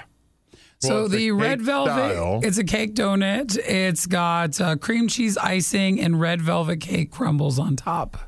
I feel like the at least the little section I cut for myself, the icing is lacking. Mm, that one's good though. Oh, I think you'll like that. The cream cheese icing's good. Mm. It is good. Does it scream Christmas? I don't know. But does it scream good? Yeah, that's But I pretty do love red velvet. That's It's good. pretty That's a good red velvet. It's a little dense Mm. for my taste. If it didn't have the cream on top, I think it'd be really, Oh, it'd be dry. right? real dry. And All right. Okay, Speaking of dry, okay, getting I need some water. water. Mm-hmm. All right, the last two are the holiday sugar cookie donuts and the gingerbread cookie crumbs. you want to do gingerbread next? That works for me. Gingerbread it is. So the gingerbread one, I was kind of sad about. I thought it was um, what's the other one that Dunkin' did? Uh, cookie butter. Cookie batter. yeah, like cookie it butter. looks. It looks more like cookie pieces, and gingerbread's not necessarily our favorite, No. but it's got a gingerbread cream cheese flavored filling, dipped Okay. and topped with gingerbread cookies. This one's the most like aesthetically pleasing. When you look at it, it looks the coolest. Has a lot on top. oh, but it's crumbs. gingerbread. And it feels like it has more going on with it Oh, too. I don't know, guys. That's gingerbread. I'll let you. That one's messy. I'll let you decide oh, on that's that. cream cheesy. It's gingerbread cream cheese. Hmm. Huh. That's pretty good. Oh no, I don't think so. don't I like don't the know how ginger? I like how much I like that one. Yeah, if you, especially if you had more than just a bite, I think. need, yeah. I think we'd I like need it another less. bite for good measure. We'll take more. Hmm. Yeah. I'm not so sure about the filling. I don't know where I stand on that. That's an odd one. I think gingerbread's kind of our bottom holiday flavor. That's Yeah. not my favorite. right but there with eggnog. Yeah. I that one it, it beat my expectations. that though, one's the prettiest looking. It but is. That one we have to just say if you don't like gingerbread, you I don't think you're going to care for that. Mm-hmm. Or if you don't like cream cheese stuff. yeah. Oh yeah, it's very cream cheese. All right, Last one. sugar cookie. This one's gonna be my favorite. This one's an original already know. glazed iced sugar cookie flavored icing and festive sugar sprinkles for the Santa's collection from Krispy Kreme. Now, before For- I dive in, this does feel like it just could taste like a regular sprinkled donut. Which It is my tastes- favorite donut. Tastes just like a sprinkled donut. You're gonna love it. Yeah, just a normal one. oh yeah. Actually, you know what? What? You hear the sprinkles? yeah, you can hear them crunching, can't you? Those are crunchy. That's just sugar just crunching Yep. in my mouth. Um, that actually does have a uniquely sugar cookie taste to it. Tastes like a sugar cookie. Yeah. Uh, all right. I guess we got to uh, we got to rate and rank these things. Huh? What do you think? What's top? Hmm.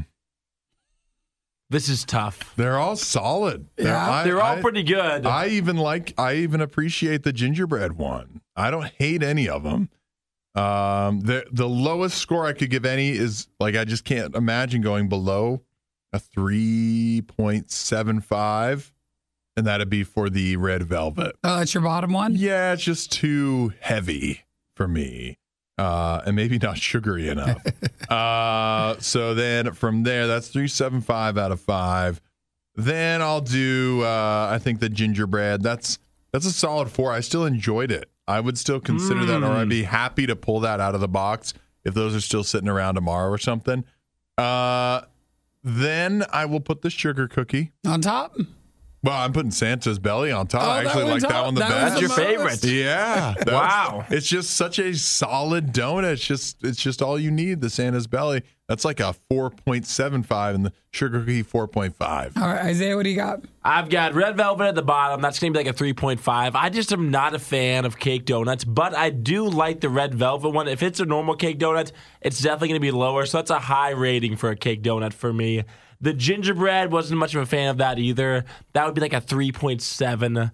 Uh, Santa's belly probably like a 3.9, and then the sugar cookie, which is like my favorite kind of donut, is probably like a 4.3. That one's top. Real good donut. I'm just going to rank them, but I'm just putting gingerbread on the bottom, red velvet, and then holiday sugar cookie on top. And where Okay. Santa's belly fit in. Uh, that one's just in there. I mean, It's just in the mix. It's in the mix. It's there, but uh, for the holiday new ones, that's the the listing. All right. Well, uh, I think we have a lot of agreement here that this was a, a good food fight. All it was around. good. Good donuts. Hey, I know it's an agreement. It's going to be a great rest of the morning too. Yeah, it is. because everybody's going to sure. eat those.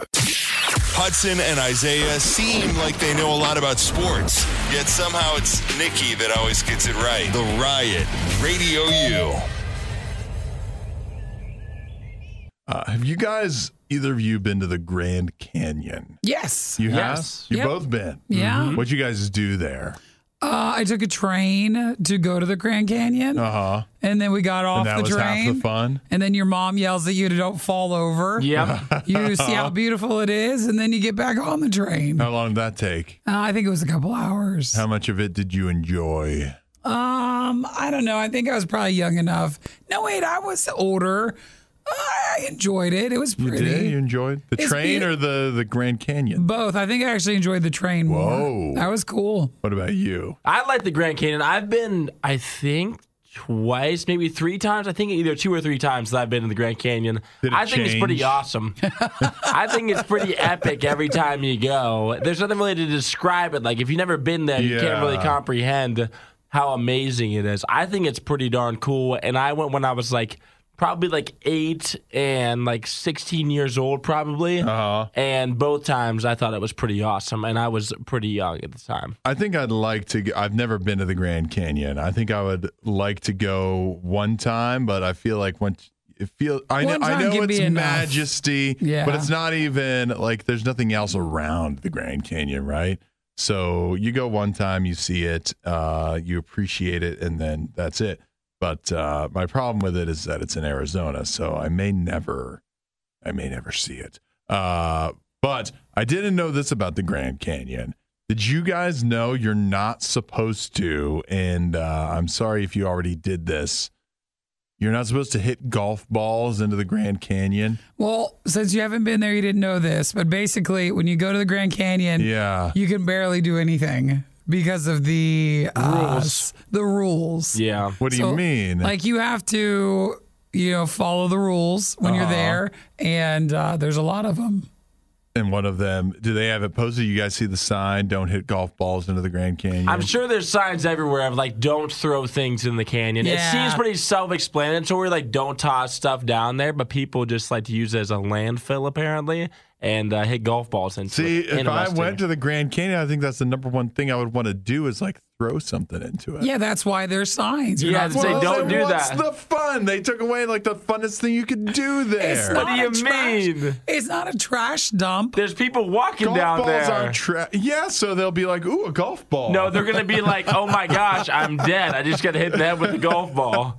You're not supposed just to. Just give them helmets or something. Nope. Seems like kind of defeats the purpose of the awesome tour. I, Maybe you shouldn't go to the Grand Canyon. yeah, it sounds like you aren't responsible enough to. handle I it. don't want to, and they don't want me. Uh, until the Grand Canyon, until the borders are redrawn and it's moved out of Arizona, I will not be going. But uh, I and now I don't want to go either because I can't. I learned that you can't. You guys are telling me you can't throw anything. No. I thought it was just golf balls. Uh, because I don't know if you guys. Of course you can't. What do you mean? Are you familiar with Katie Sigmund from TikTok? No. I looked She- her up though. She has like 6.9 million followers. And she was under the impression that you could hit golf balls into the Grand Canyon. She's like a golf, I think she actually plays golf. Like she didn't just, she wouldn't be like me and just grab a club and some balls and ha- hardly ever hit them before. I think she actually does golf, so that's why she was doing this. But she was hitting golf balls into the Grand Canyon and she took it an extra mile too. She threw a club into the Grand Canyon. Uh-oh. You don't want to do that. Probably No. killed a small animal in the act. Probably. Well, you could also like you know crack part of the canyon. Yeah. Like you know you don't want to start some sort of horrible. Hasn't it been there for like thousands of years? I know it's But we want to take care If of it. it's so fragile that it can fragile. be it can be thrown into danger by a golf club. Hey, you know what? A lot of golf clubs over the years, a hundred years from now, no more Grand Canyon. How do we like that? Yeah, Not good- so much. Good point. Good point. So she uh she was I mean, obviously she posted about it and everything. She got hit with a fine. 285 smackers. Oh, that was the uh, ticket for it. yeah. Her golf club probably cost more than that. That was littering and creating hazardous conditions and disorderly conduct. Man, I don't know. The the more you guys tell me I shouldn't throw things in the Grand Canyon, the more I want to. It's there to go look at it. It's beautiful, but you're not supposed to throw trash in it. I'm not. Who said anything about trash? A What are you golf club throwing that in you're it? not using How as about trash.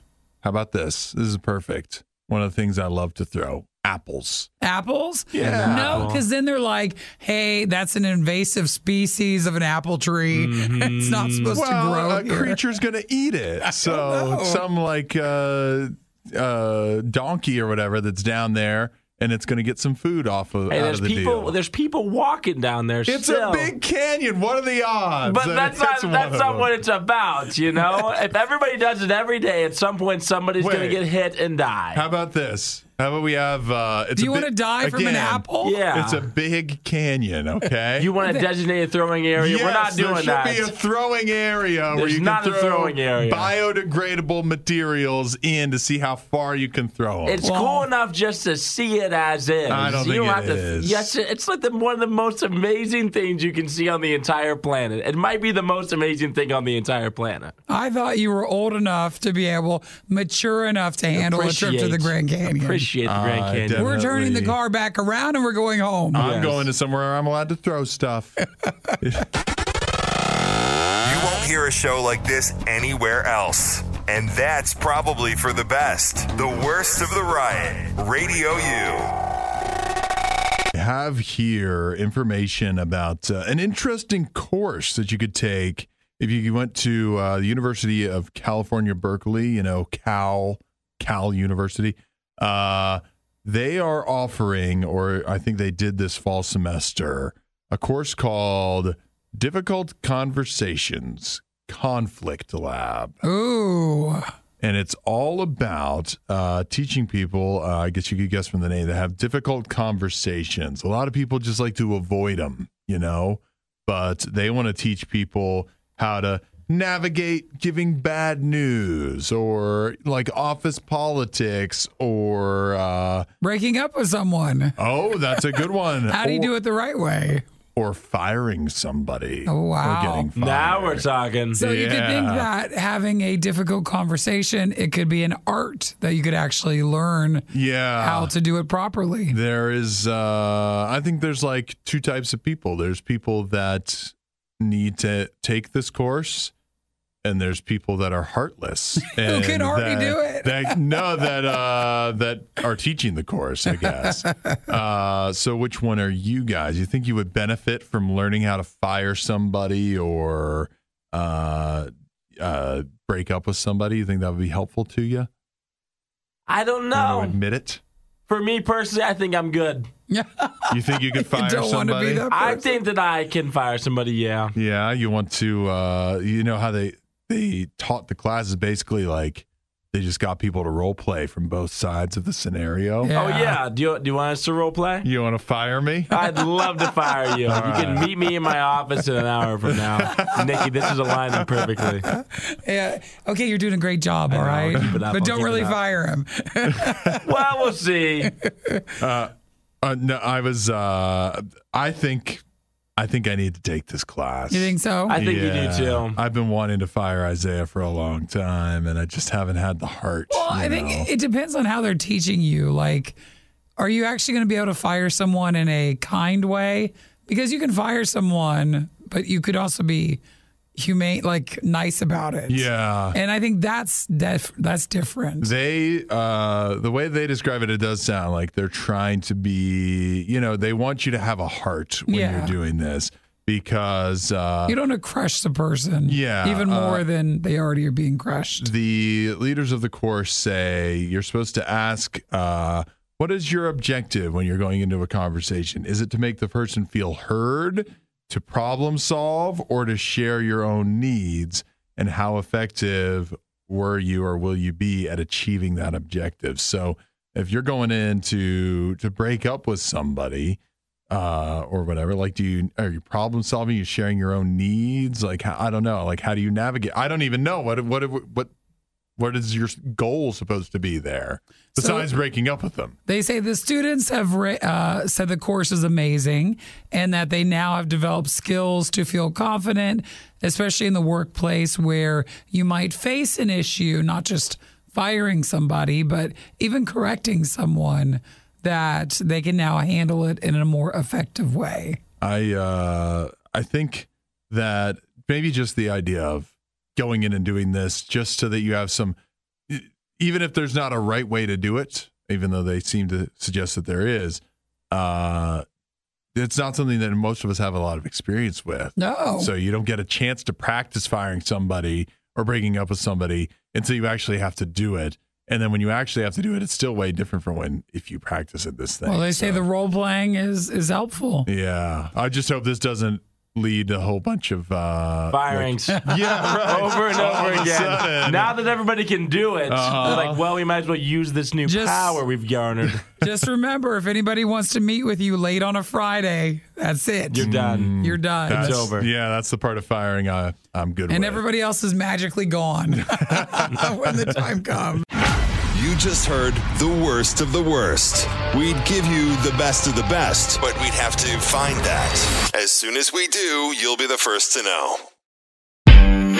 Audio Jungle.